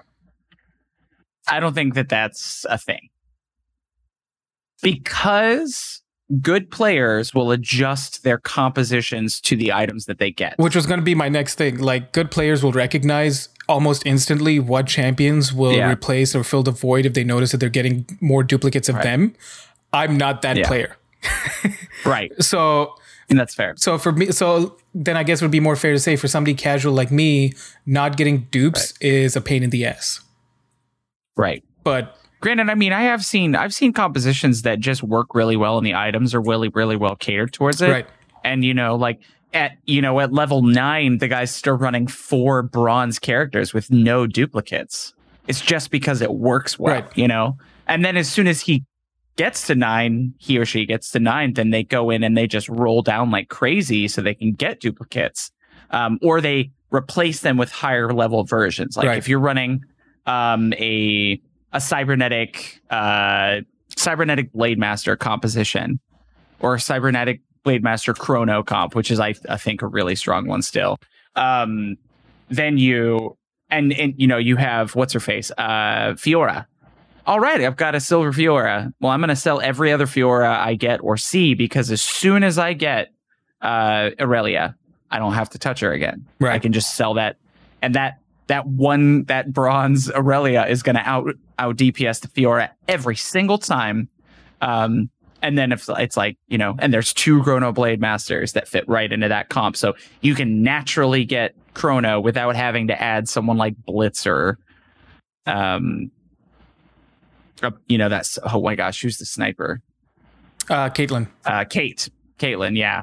Yeah you don't have to add Blitzer or kate Caitlyn's to my composition. You just have Like Caitlyn's pretty great. early on, I think, but out of the snipers though, Jhin is better. Oh, so much better. Um, yeah, no, like And- Caitlyn early on, I think I had one game where I almost won with a gold star Caitlyn by like round three. Oof. And I was like, oh, Caitlyn's my girl. She's like cemented herself in my heart. three? I got really lucky. I got really lucky. And she was doing majority of my damage for so long. Yeah. And then I was just getting dicked on because I didn't understand the rest of this was early on when I was playing TFT. I was kind of like, Right. oh, just stack these people. And which is still kind of like how I'm approaching it.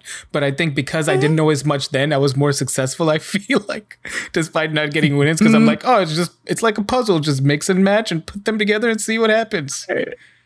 Yeah, I have seen those cool programs that give you the ability to like play test compositions too and positioning and stuff like Yeah. that.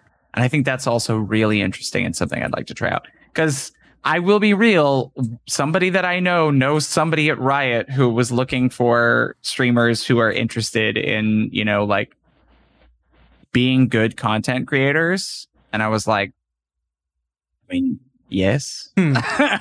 so they were wait were waiting for the time that you know uh uh that covid is less of a problem and meeting with somebody is Right. not something that may put somebody in potential danger but that may be coming in the near future and i may be doing a lot more. And if i do i'll be like hey there's this other guy who's this wonderful representation of diversity in the community and he's also a fan but i'm sure he'd be a much bigger fan if you paid him to do it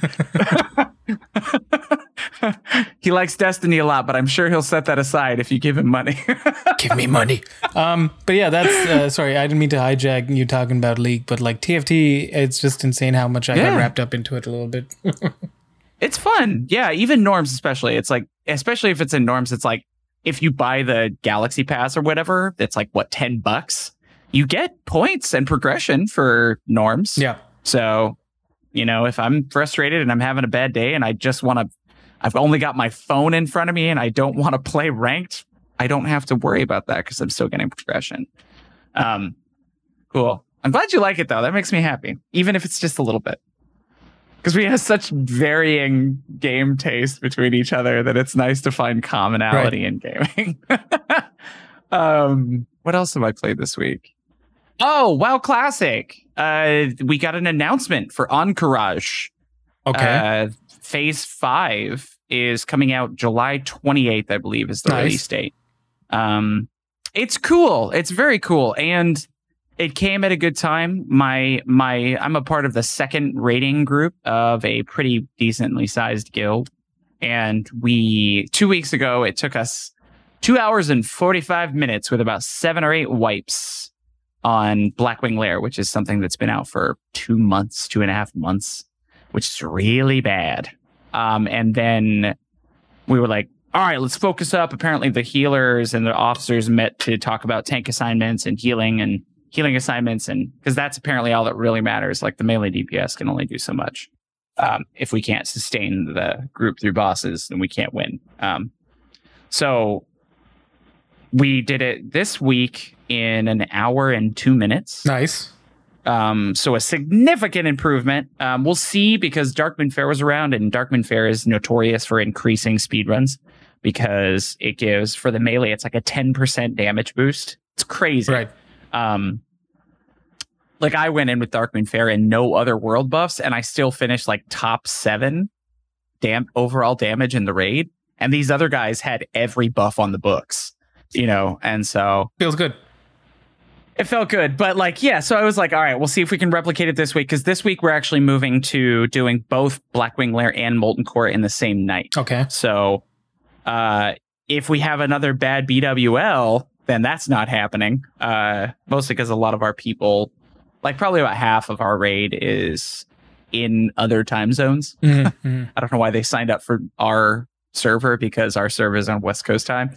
But so we have a we have a huge group of Chileans in our group that are just the coolest dudes. Interesting. Okay. Um, they're really awesome. We actually got them all to. I, I was part of recruiting them over when our old guild uh, fell out, and I was like, No, "You guys got to come with us because you guys are great." don't want to assume, but I Uh-huh. don't know anything about Chile. Not a lot. Uh huh. But is there like a language barrier issue? Yes, with some of them, yeah. Okay. Some of them don't talk. Um, one of them is the hunter class lead, though. So, um, for the most part, he's fine. It's just his mic quality is not awesome. Okay. but that's the biggest thing. Like, but like, yeah, like when Need Not Greed fell apart, they like, they like, they were torn up about it. They really, really, you know, were scared that we were all going to be kind of like, you know, when kids have a bad home situation and they hold on to it because they don't want to be separated from their siblings. That's like effectively what we our our our uh um our situation was. It was like I just you know I don't want to lose these people that I've gained such good community with. Uh, but yeah, so we we're doing that. I'm excited about it. There's because like when uh, Zul'Gurub came out, there is a Zul'Gurub is a little mini raid that came out. It's like phase four and a half, uh, and uh, this one has Ahn'Qiraj 40 and 20. It's like the ruins of Ahn'Qiraj and then Ahn'Qiraj, full Ahn'Qiraj or whatever it is, Okay. AQ. And so there's like a mini raid and a big raid. And the mini raid is similarly another catch up raid where people can come in late and get good gear without having to run through all of the previous content. And there's still some best in slot stuff in other raids. It's uh, ironically enough, that's where I'm at, where I still need stuff from the first big, not Onyxia, but I need stuff from Molten Core. But yeah, so I'm excited about it. It's gonna be a lot of fun. Um, our other raiding gr- group finished Blackwing Lair in 29 minutes. And the world record is about 21 or 22 minutes. That's impressive. Yeah. Yeah. So our main our main raid group, which is ironic because a bunch of our like better parsing players took care in when we came into Spectra, they didn't stay with our raiding group. They went, I want to be with the main raiding group and they have spots open, so I'm going over there. Now, So they took some of our better warriors, they took some of our better not all of them, but some of our better players over there and now they're clearing you know, they clear both Molten Core and Blackwing Lair even before their 20 or their 29 minute speed run in less than 2 hours. Both of them. Easy. now this is a question I had in general, and I just never wanted to ask because honestly, it seemed complicated, and I don't care about WoW that much. But what does parsing mean? Parsing is simply a it's like a grading scale. okay. That's all it is. Uh based on each each week you could actually like I could parse and have better numbers. Uh but that week something like Darkmoon Faire might be out. So everybody's doing better. So my better numbers may not always lead to a better parse.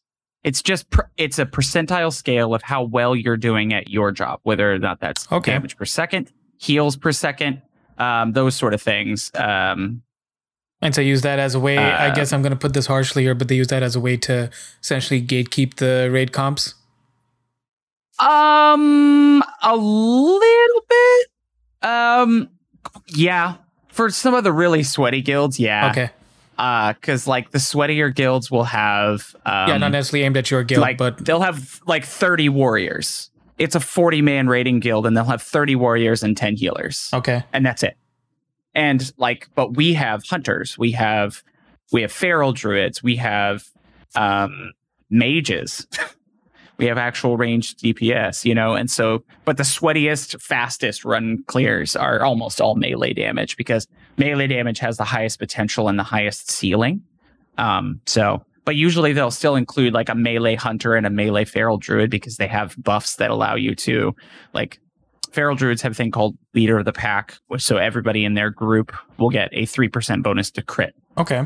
which is crazy. Or uh, the hunters give uh, Trueshot Aura, which gives them 100 attack power, which makes your white hits just slap a little harder.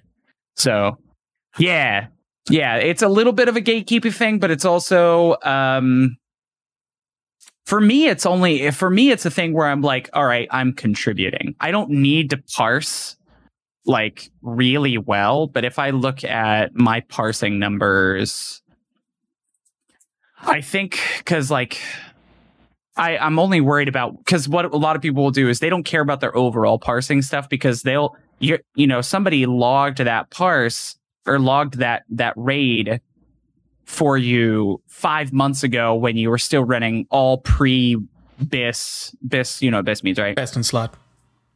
Yes. So all pre-bis blues. So they're the best blues you can get before raids came out. Um, and so you parse like 30%, 30th percentile. So nobody really looks at the average parsing. What they do is they look at that the average best. The, the so they'll look at your best one and then that of that raid, what is your average between your best scores? So each week, because it's almost impossible to parse uh, 99 or 100 on every boss every week. So you'll just be like, all right, this week I'm going to focus on this boss and try and get my best parse. And so that way your average looks really good between your best parses. Um, so I think my goal was always to finish between 80 and 90th percentile because I felt like that would be, uh, that's, it proves that I'm pulling my weight. Right. I'm not the best in the world, but I'm better than, not, you know, 90% or Makes sense. 85% of all other warriors because that's still a feat in and of itself. And so I'm looking at right now, like my best parse average on Blackwing Lair is 87%, and Molten Core is 87.9%. Nice. So, like, I'm top ish, you know, top 10 to 15% of all warriors when it comes to this stuff. And that's without being sweaty. That's like almost zero sweat. Like, I have made every single raid every single week, and that is true, but I've not always come fully buffed. I always bring my consumables, but I don't always have the world buffs that, you know, a lot of these other guys have. Right. So, Because you don't Yeah. live and breathe WoW like some of them do.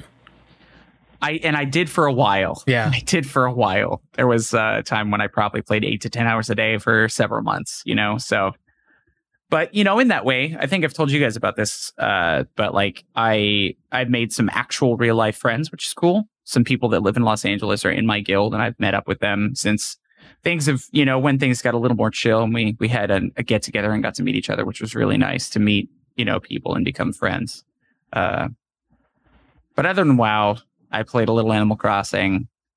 If anybody has decent turnip prices, please let me know because my turnips go bad. Oh no, by the time this comes out, the turnips will have already gone bad. I've got 350,000 bells worth I'll, of turnips. I'll, I'll check for you, pal. Oh, if not, Please- I'll, I'll please do. direct you to a site where you can I- help. uh, I put up help. a, I put up a message on my tw- on my Discord and only one person responded. I tagged everyone. but everybody I've had my wife ask, they're all like, "Yeah, I got 100 cuz it pissed me off. I got on the other day to play Nick and I had 429 sale price. 429 bells and I was like, "Yeah." And then I got distracted doing my like getting on things and it at No. 1204 I looked and I was like, "No." So I went back. yeah. And it was 176 and I was like, "No, no, no. No, no, no, no, no." I bought these for 95 bells a piece. I want to make I want to sell them for at least 200. And now I can't find a price over 100 bells. That's so, rough. and they're dead tomorrow. They're dead tomorrow. But I will, I will take your assistance going to that site, which probably means I'll have to leave like a tip or something. But whatever, you know, I don't. Yeah, so it's usually the they'll tell they'll tell you how much per trip or per run. Um, the site that I'll show Mhm. you. So some be like, oh, you know, one gold nugget per run, or leave me 99k bells, or three nook mile tickets, or whatever. They'll tell you how much per run. Um, Okay. and like basically you queue up, and when you get there, you just let them know that I'm going to be going back and forth or multiple trips, or they'll say no multiple trips, or if you're going to do multiple trips, just let me know and do this much per visit. Yeah. Um, so that The good thing is, I think I have like 32 slots, so I can make it in one trip right. or 35 slots. Either way, I think I can do it in one trip. So hopefully, hopefully. Um, oh man. but yeah, I think. Um, oh, but yeah. Also, the summer update is kind of meh. See, now here's my opinions on Animal Crossing in general. Um, Okay. In terms of the content and the amount of content, I think it is a blessing and a curse that it came out during the times of COVID because Okay. people have time to basically do everything in a shorter time span when the game was not made to be consumed so quick, which is why the summer update felt lackluster, I think. I don't think so. I could. I finished the majority of the summer update. Now, obviously, there's things I'm going to achieve over time. Like I'm going to get, I'm going to get 500 things out of the ocean over time. But like, I got every single species that I could get for my time of year, and the one thing I could get from Pascal from that day in less than two hours. To be fair, I haven't So been all playing I had to much. do is so, get on. Um, That's fair. I I mean, I can understand why, but it's also kind of like why it feels lackluster and it's meh. But then it's like a free update and it's a fun, cute Yeah, thing. And also, I it is. I mean, if you can do flips off the dock. it's just kind of one of those things where putting streamers aside, putting content creators aside, the average person was only going to maybe spend an hour or two on Animal Crossing a day. Right? Yeah. Not like with Nick and the Chat's mom putting like fucking 120 hours in the first month or like month and a half or something. because what else are people going to do? Everything's closed. Right. So because they consume through everything they can do that month in like a week, and then now they're like, what else do I do? Um, let me time travel and do everything else that's supposed to be there for the year, which is fine. Like that's their choice. They did that great. And so the uh, the only problem I have with that is if you're going to complain about nothing else in the game, like you played through a game that wasn't meant to be consumed in such a rapid manner. right. So That's absolutely fair.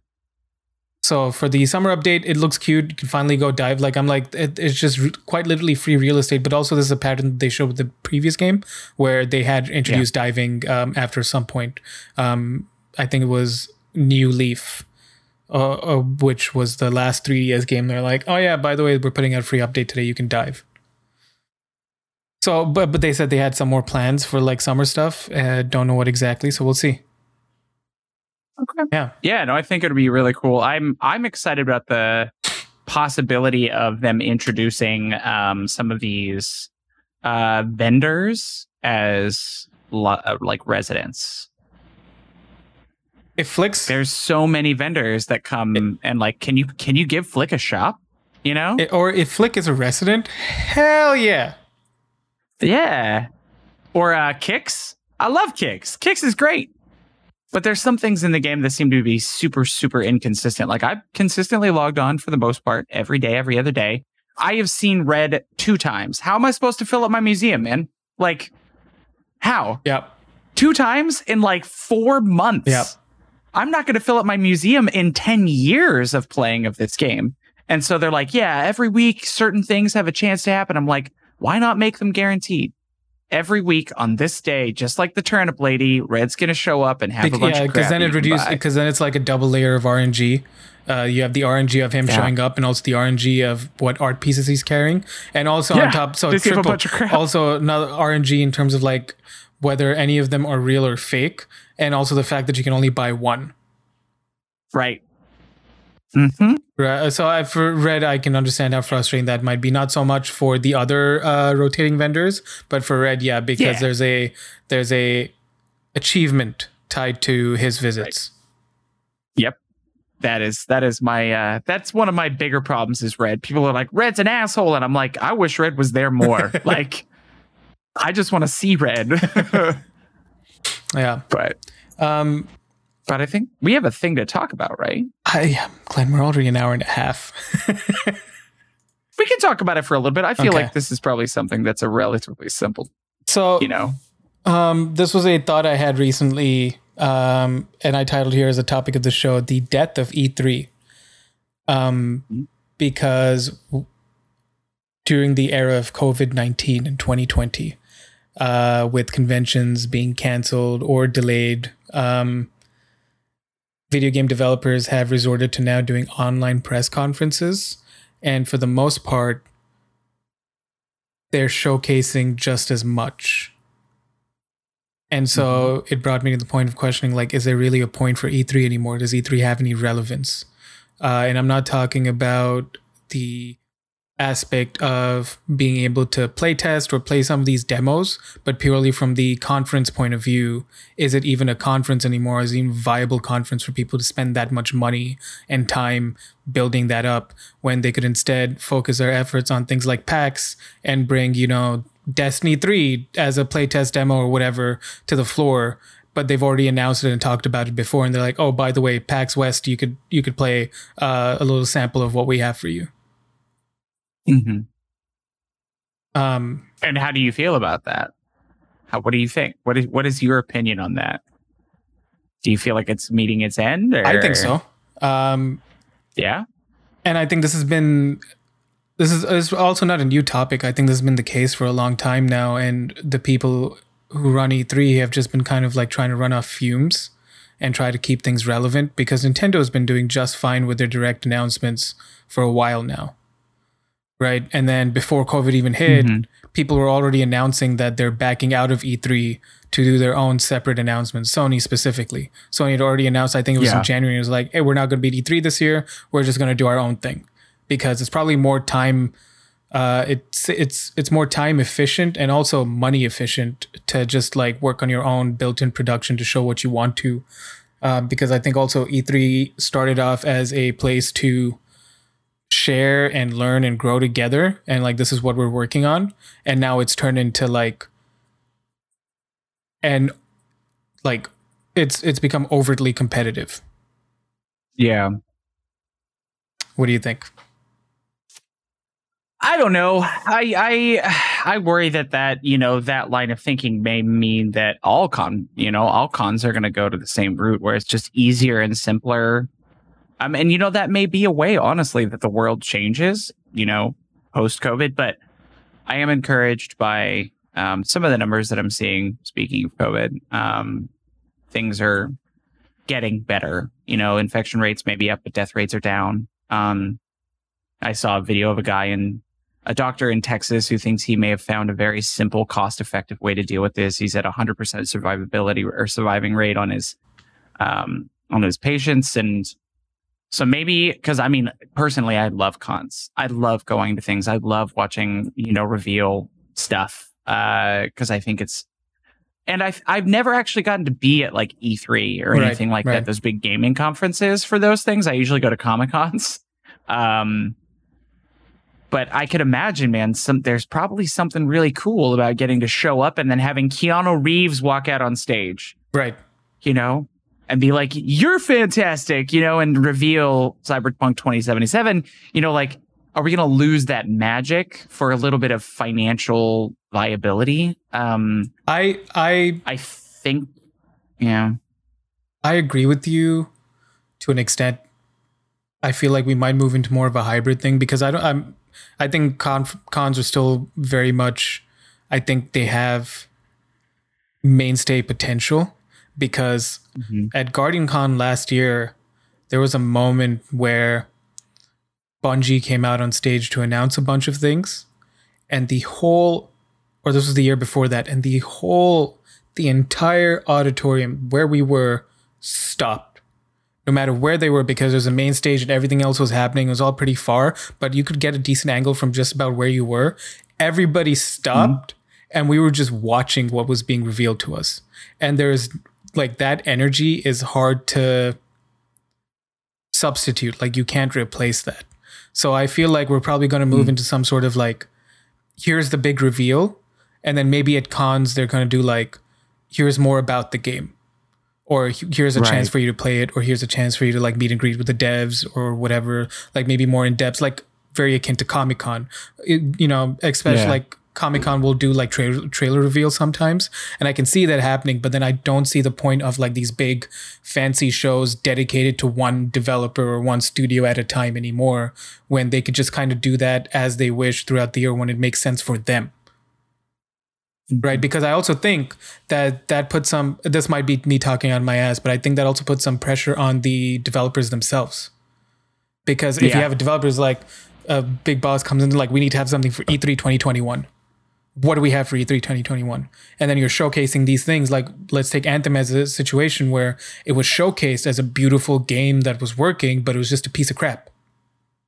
Yeah. So I feel like a developer getting the chance to be able to tell their story and present what they're working on when they can, when it's ready, is more impactful yeah. than being forced to put out something just to keep the stock prices up, keep shareholders happy, and show that we're competing but then using those yeah. cons as a place to public, publicly test and showcase what you've actually been working on by giving people a chance to play something i think mm. that kind of hybrid um, strategy might be what we're moving towards hmm.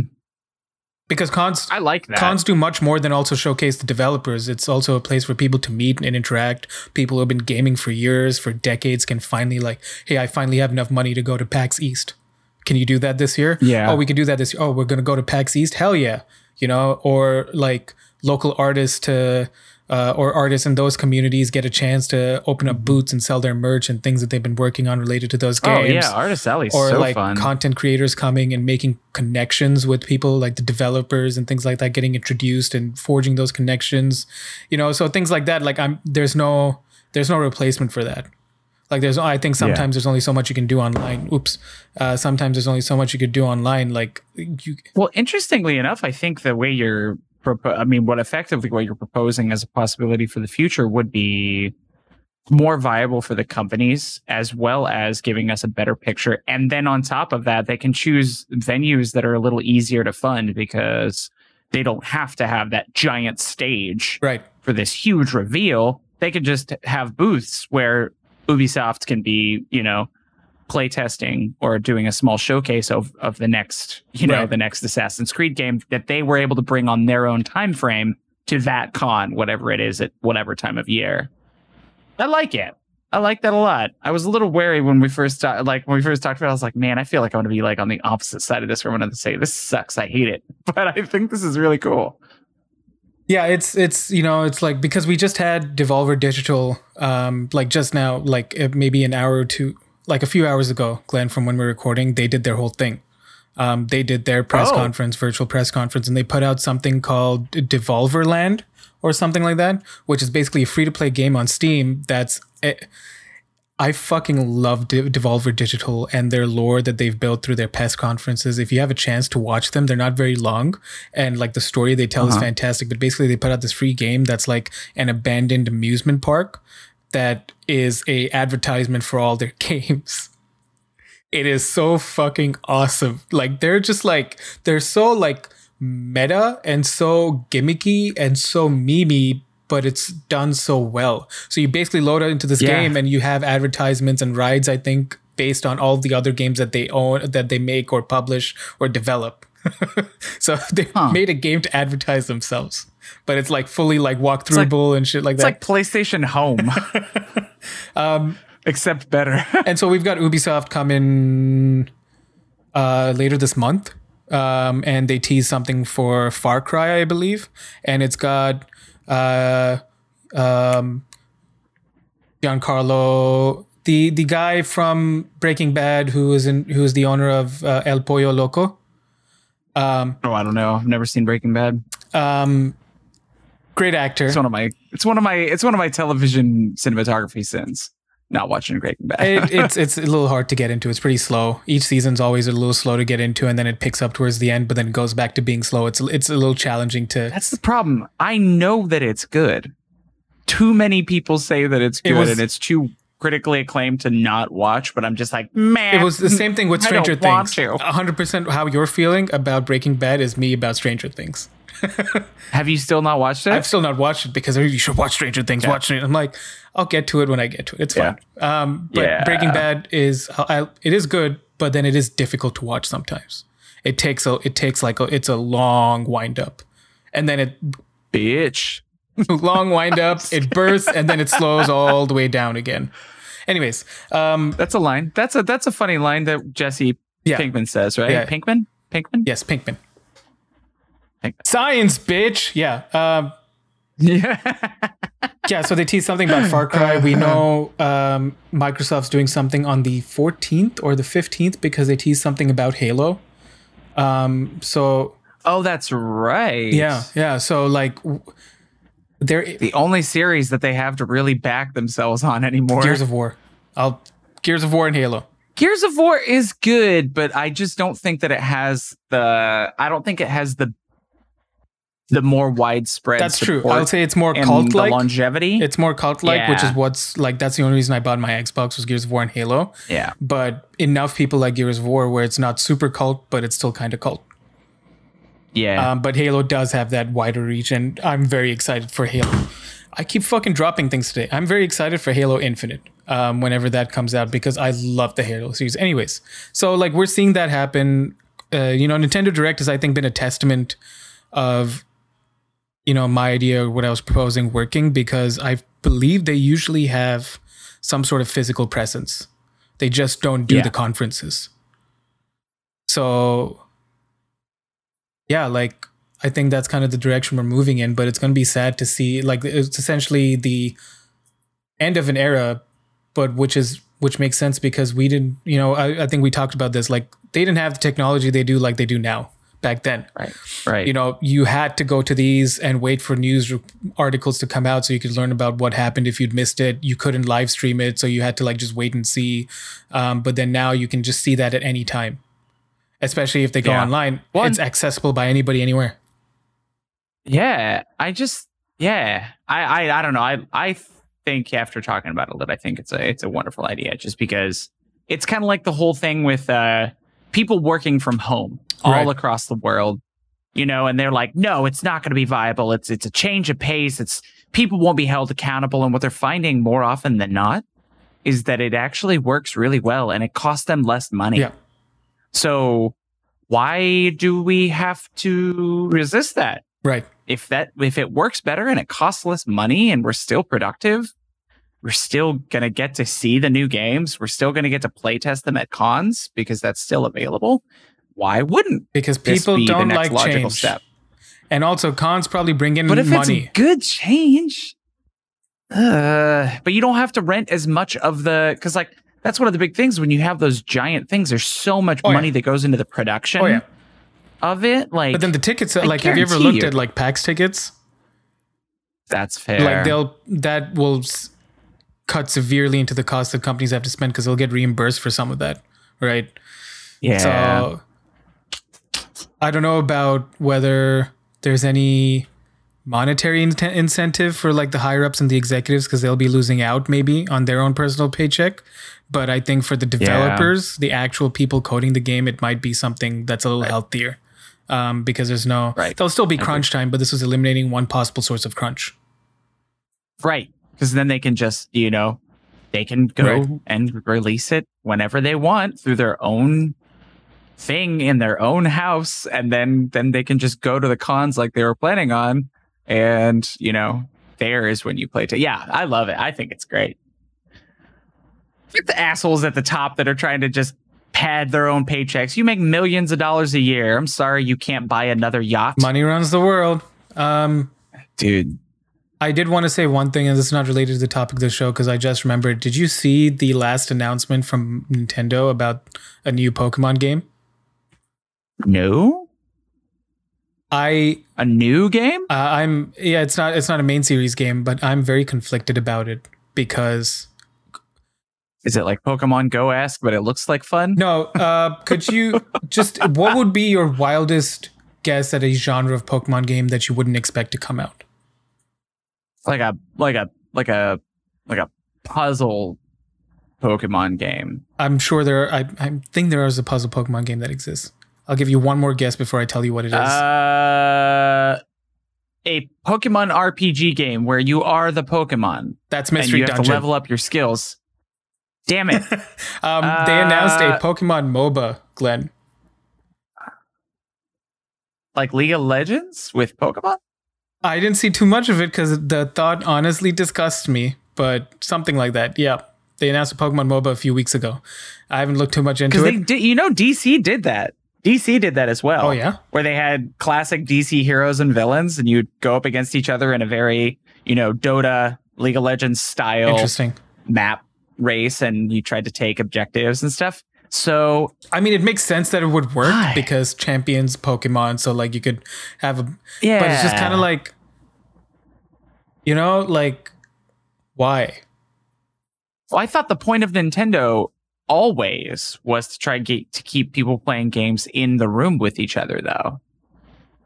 I don't know. That's like always been like my friends that are diehard Nintendo people are like, yeah, they're great because they they make stuff that we can play together, and like you know that's why they don't sell Nintendo licensed headsets and stuff like that because they don't want you playing online. Well- they want you playing in the room with your friends and your family. Remember, Pokemon is owned by three companies.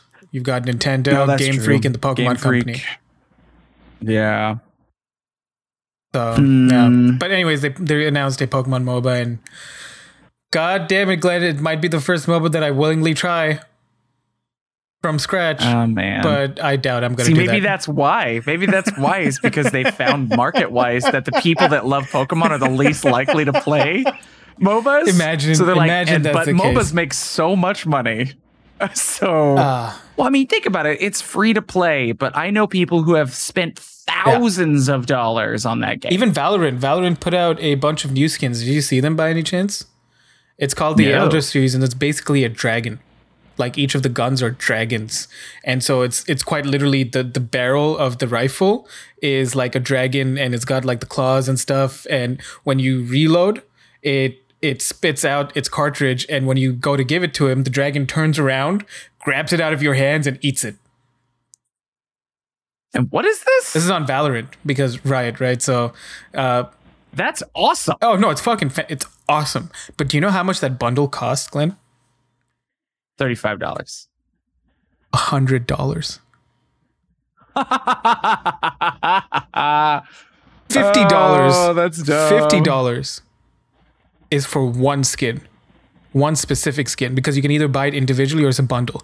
Fifty dollars. Well, they have those in League too. Prestige skins. You end up paying like fifty to hundred dollars depending on the skin. It's yeah. it's not fifty dollars per individual skin. No, no. There's one skin specifically that's fifty dollars, and that's the knife, because it's a flame blade. Like it's this molten magma blade, and it's dope as shit.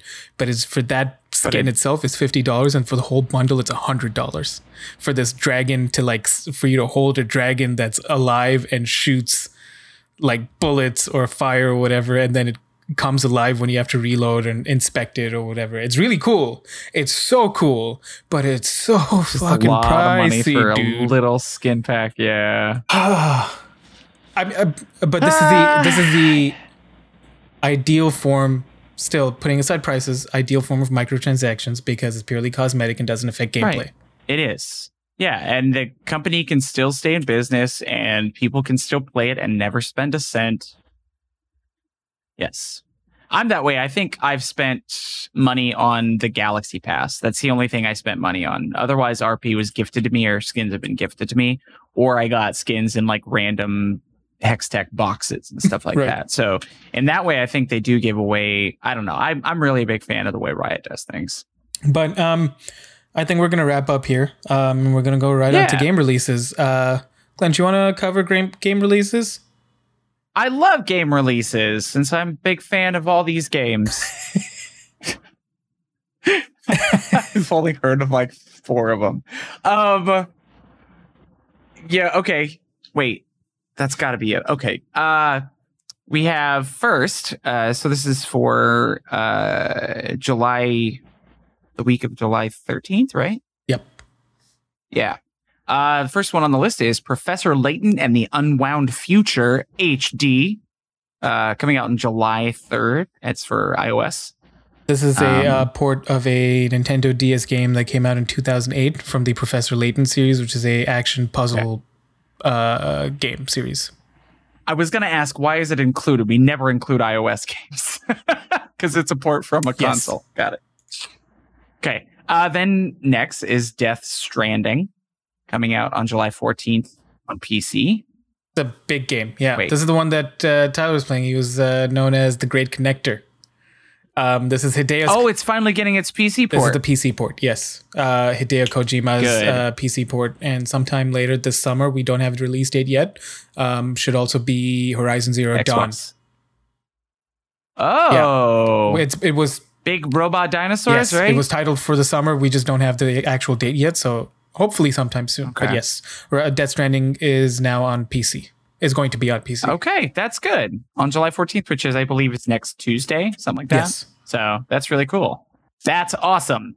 Um, and then Halo 3 is getting its uh, Yes. PC port on July 14th. Yes. Is that Combat Evolved? Halo 3 Combat Evolved? No, the Combat no? Evolved is the first one. This is just Halo 3, Oh. and it's Just Halo 3? Yeah, this is the part of the Master Chief Collection that they're releasing to PC in waves because uh, Master Chief Collection was already on Xbox, and so this is their PC ports Yeah. finally that they're bringing. Wait, but I thought you could already play that just through the Microsoft Store on your PC. No, so um, So Master Chief Collection was just Halo 1 and 2 then? no, Master Chief Collection was all the Halos with Master Chief, but only on Xbox.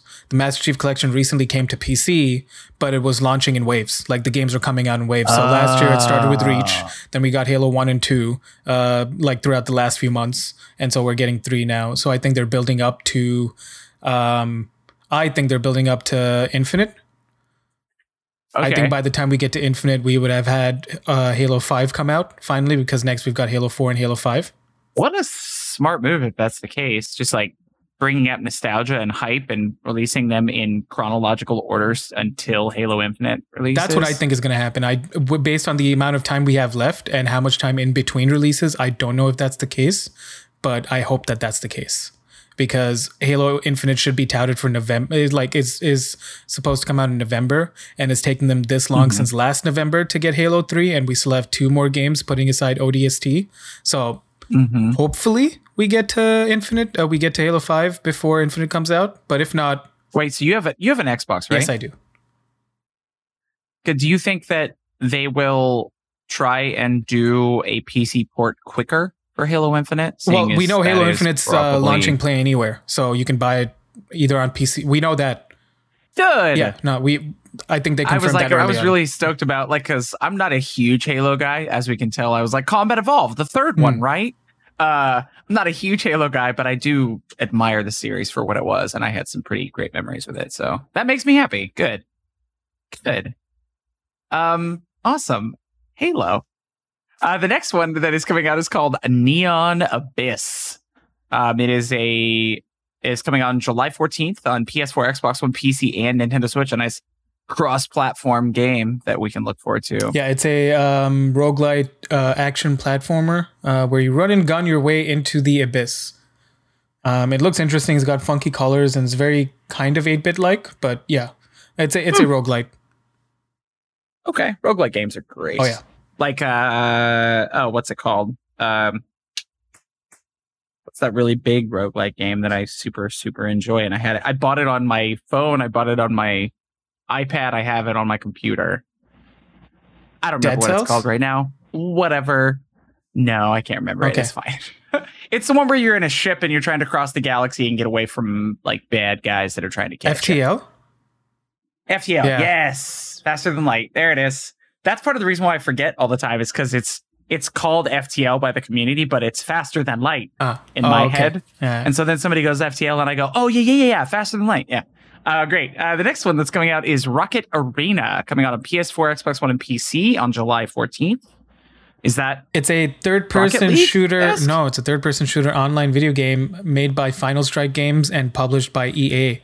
Um, I honestly hadn't heard about this, and I've been seeing a bunch of creators on my timeline say that they've been working with uh, Final Strike on this, and they're partnered to do like sponsored streams and stuff. So to me, Huh. this seems to have just come out of nowhere, honestly. Um, so I, I haven't even seen graphics or anything of it. So just looking forward to seeing what happens to it when it comes out. Huh. Yeah, and maybe the timeline got pushed ahead because of COVID and stuff like that. So, uh, the next one we have is Story of Seasons, Friends of Mineral Town, July 14th, PC and Nintendo Switch. Yeah, this one's Is this a JRPG? kind of. Um, it is Kind of? It is. Uh, have you heard of Harvest Moon? Yes. So this is a Harvest Moon game. Um, I guess. Oh. I guess Story of Seasons might be its Japanese name, maybe. But this is a remake of a Harvest Moon game called Harvest Moon Friends of Mineral Town that came out for the Game Boy Advance in 2003. okay. So I think this is just That's a actually really uh, wonderful. remake. Um, let me just. Just a yeah, little little remaster for the for the the new generation. Looks like it, and the art style seems to be kind of consistent, but also a little different. But this seems to be a uh, a remaster, basically. Hmm. I love it. The next one we have is coming out on July 16th called, called uh, Beyond a Steel Sky on only PC. I imagine it is a, an airborne fighting game based on the uh, an aerial combat game. A groundbreaking 3D adventure thriller set in an AI driven future. Subvert the world, hack the Never mind. systems, and solve the conspiracy to uncover the devastating thru- uh, truths. Seems like think Cyberpunk S, walled up city, large skyscrapers, everything neon, and outside of it Ah, like desert Sky. and barren. That's what I'm just seeing from this Oh, quick trailer here. The art style seems really cool. Like Fahrenheit 451. Uh, this is from Charles uh, Cecil, creator of the Broken Sword series, with art direction by Dave Gibbons, legendary comic book artist behind Watchmen. Comes Beyond Steel Sky, the Oh. long-awaited sequel to the cult classic Beyond Beneath the Steel Sky. Huh. Sounds like it could actually be really awesome. Nice little sleeper. Especially now that, you know, we all wanted that. We all were we're all missing our cyberpunk fix. So maybe this will be a nice tide over Yes. Oh my goodness, Cyberpunk. in in the meantime. Please now I want to play it so bad. Give me the cyberpunk. All right, the, the next one is uh super hot. Mind control delete. Coming out on July 6th. Sorry, that name got me for some reason. Coming out on July 16th on PS4, Xbox One, and PC. have uh, Have you ever played or seen gameplay of Super Hot? no. Super Hot is really great because yeah, think of it like you're in a training simulation, so everybody's just kind of like crash Okay. test dummies, and the, the world is not colored. It's just kind of like you'll see the out, you'll see the objects, but there's no colors in it, and the enemies are in red. And every time you, I believe, every time you move, things slow Mhm. down. I think. Um, or you don't move things slow down. It's a really cool action um, series, and I believe this is a DLC for it. Okay. Yeah, it's um Okay. Mind control delete.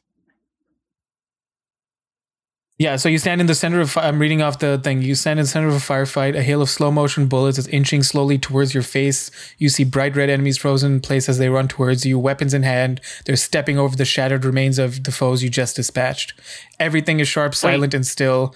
Light flickers in the red crystal shards coating the wo- cold concrete floor around you. There's a gun slowly turning in flight right in front of you. An enemy must have dropped it as their dying body exploded in a shower of brilliant red shrapnels. So you go exploring the world and going like stop, uh, like slow motion, normal pace, and that's in between is when you kill people and you die in one hit. So it's essentially kind of like a puzzle game that you can you keep playing over until you like. Is this a VR game? There is a VR version, yes. Okay, because I definitely have seen the guys at Node play through a game that sounds just like this. It's really cool. I saw somebody playing through it. It's It is. really fucking cool. I, yeah, I've got PlayStation VR, and it's one of those things where I'm like, I'm just, I really want to try out Iron Man VR. But anyway, um, uh, the next game is a game that I've heard about, but I don't really know much about. Um, Ghost of Tsushima. Tsushima? Tsushima. Ghost of Tsushima. Um, Uh, coming out on PS4. It's an exclusive, at least for now. um, Um, published by Sony Interactive, July so I don't expect it to be um, non-exclusive Ah, at any yeah. point. Um, Yeah. developed by Sucker Punch, the same people who did uh, the Infamous series and early Sly, Sly Cooper, one, Sly two, Oh, you Sly mean three. big electric guy? Uh, yes, big electric guy. Same scary Infamous. electric yeah, Yeah.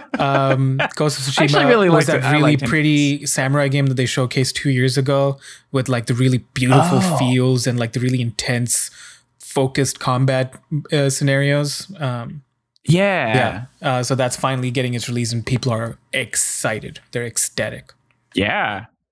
Is it kind of going to be in the vein of a Dark Souls level sort of game where it's like a challenge through combat and good graphics, but not like a compelling story? Or I don't think so. This, from what I've seen, this looks like it's based. Uh, it's more story focused. Um, okay, I actually don't know. I couldn't tell you. So okay. guess we wait for the gameplay to come out. It didn't seem Yeah. like a Soul Series kind of game. It, it seemed like, to me, if you've if you've ever played any of the Prince of Persia series from like Sands of Time, Two Thrones, and Warrior Within, Okay. and then then they transitioned to the Prince of Persia reboot in 2008, where it was so focused on one-on-one combat. That's what this seemed like to me. There was like just a very focus Okay. on intimate battle scenarios. It didn't seem like large amounts of people, but I could be misremembering details from the trailers. Maybe I'm missing out. There were actually group battles, but it's meant to be action stealth. okay. Yeah. Okay. I dig it. I think that'll be a lot of fun. Um, cool. And then the last thing on our list, a lot of releases this week, um, is Paper Mario: The Origami King coming out on July 17th Nintendo Switch. Is this just a Paper Mario port from another system? No, this is a brand new Paper Mario game. This is one we were talking about game? that uh, Tyler was excited for. Yeah, because they just dropped the announcement out of nowhere, like I think a month and a half ago or a month ago or something, that the new Paper Mario is coming out, and it looks really cool. Um, comes out, uh, yeah, this uh, on the seventeenth. Um, people are definitely excited for it. yeah. Heck yeah. That's really cool. Well, that is all of our releases. Um, Um, what about release? Uh, what about this day in gaming, Nick? I think there's one from you and one from me. yeah, this day in gaming from July 13th. Um, first on the list is Octopath Traveler. Came out in 2018 for the Nintendo Switch initially. This is a beautiful um, turnstile based RPG game with what we talked about was high HD 2D graphics because there was like it's side scroller uh, like top down sometimes 2D graphics but it's got volumetric and dynamic lighting so it feels like like things pop despite it being flat in HD so it's that's why we call it H they call it HD 2D or 2D HD Okay. it's a beautiful looking Okay. game because it's also 8 bit. Um, and then the combat is pretty complicated and intuitive, but the story is great. Uh, so that came out 2018 on this day, July 13th. So happy birthday, Octopath Traveler. Um, and do you want to tell us about the second one here? Yeah, the second one is something I included because of I I feel it has um I, I, I don't know it, it it's important to me because it ended up relating to something that I ended up doing. It's called uh, Warhammer 40k Kill Team. Nice. Um, the Xbox 30 uh, Xbox 360 version was released, and I don't think that Kill Team was a thing in the actual 40k game yet. And they play tested a little bit of some of the mechanics with this game, and now it is a format in actual tabletop play. So I guess I forgot to copy where when it came out, like what year, but it came out on July 13th. So it didn't I forgot to select the day. uh oh crap. Now gonna feel bad. it's uh, 2011. I don't know what day it's 2011. There we go. Thanks, buddy. yeah, so happy ninth birthday to Warhammer 40k kids. Yay. Um, and I think that's going to be it for the show. Um, Love it. yeah, Glenn, where could uh, people find you? Uh, you can find me on Twitch at Glenn Houston. Glenn with two N's looks like looks like Huston, and also on Twitter. Or sorry, oh my god, Twitter is Glenn Houston. Glenn with two N's looks like uh, Houston uh, Huston. Oh my gosh, my words. And then uh, on on Twitch, you can find me at Raezeth. That's R A E Z E T H. Nice. Um, you can find our host, co-host uh, partner who's not here today, Tyler, at two times Tyler, all letters on Twitter.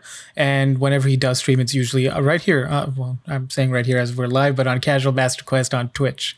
Um, you can find me on Twitch at LR11, all letters Twitter at LR the 11th, also all letters, and Instagram as well as LR11.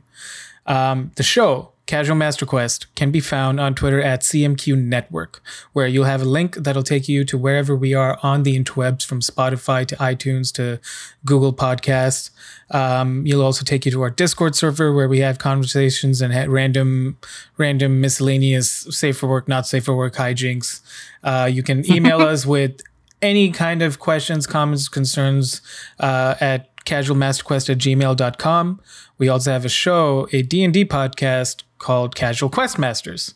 Uh, that is also on the same um, same um, feed for Casual Master Quest. Uh, it's titled as Casual Quest Masters, and we just put out episode 37 where we started a brand new season and a whole new story arc. So look forward to that as we as we build this beautiful and lovely story going around through Faerun. Um, but beyond that, uh, anything else before we wrap up here, Glenn? No, I think that's great. Cool. Just come hang out. Listen to our stuff. Hang out with us. We're cool people. Hell yeah. Thank you very much for listening. Uh, we appreciate you all. Hope you're all staying safe. Remember to wear a fucking mask because it's not Wear that it. fucking hard. Just wear the mask. Just do it. Um, Just wear the mask. be nice to each other. And uh, we'll see you next week. Thank you very much for listening. This is Casual Master Quest episode 107. And don't forget to never stop the grind. Bye bye. Bye.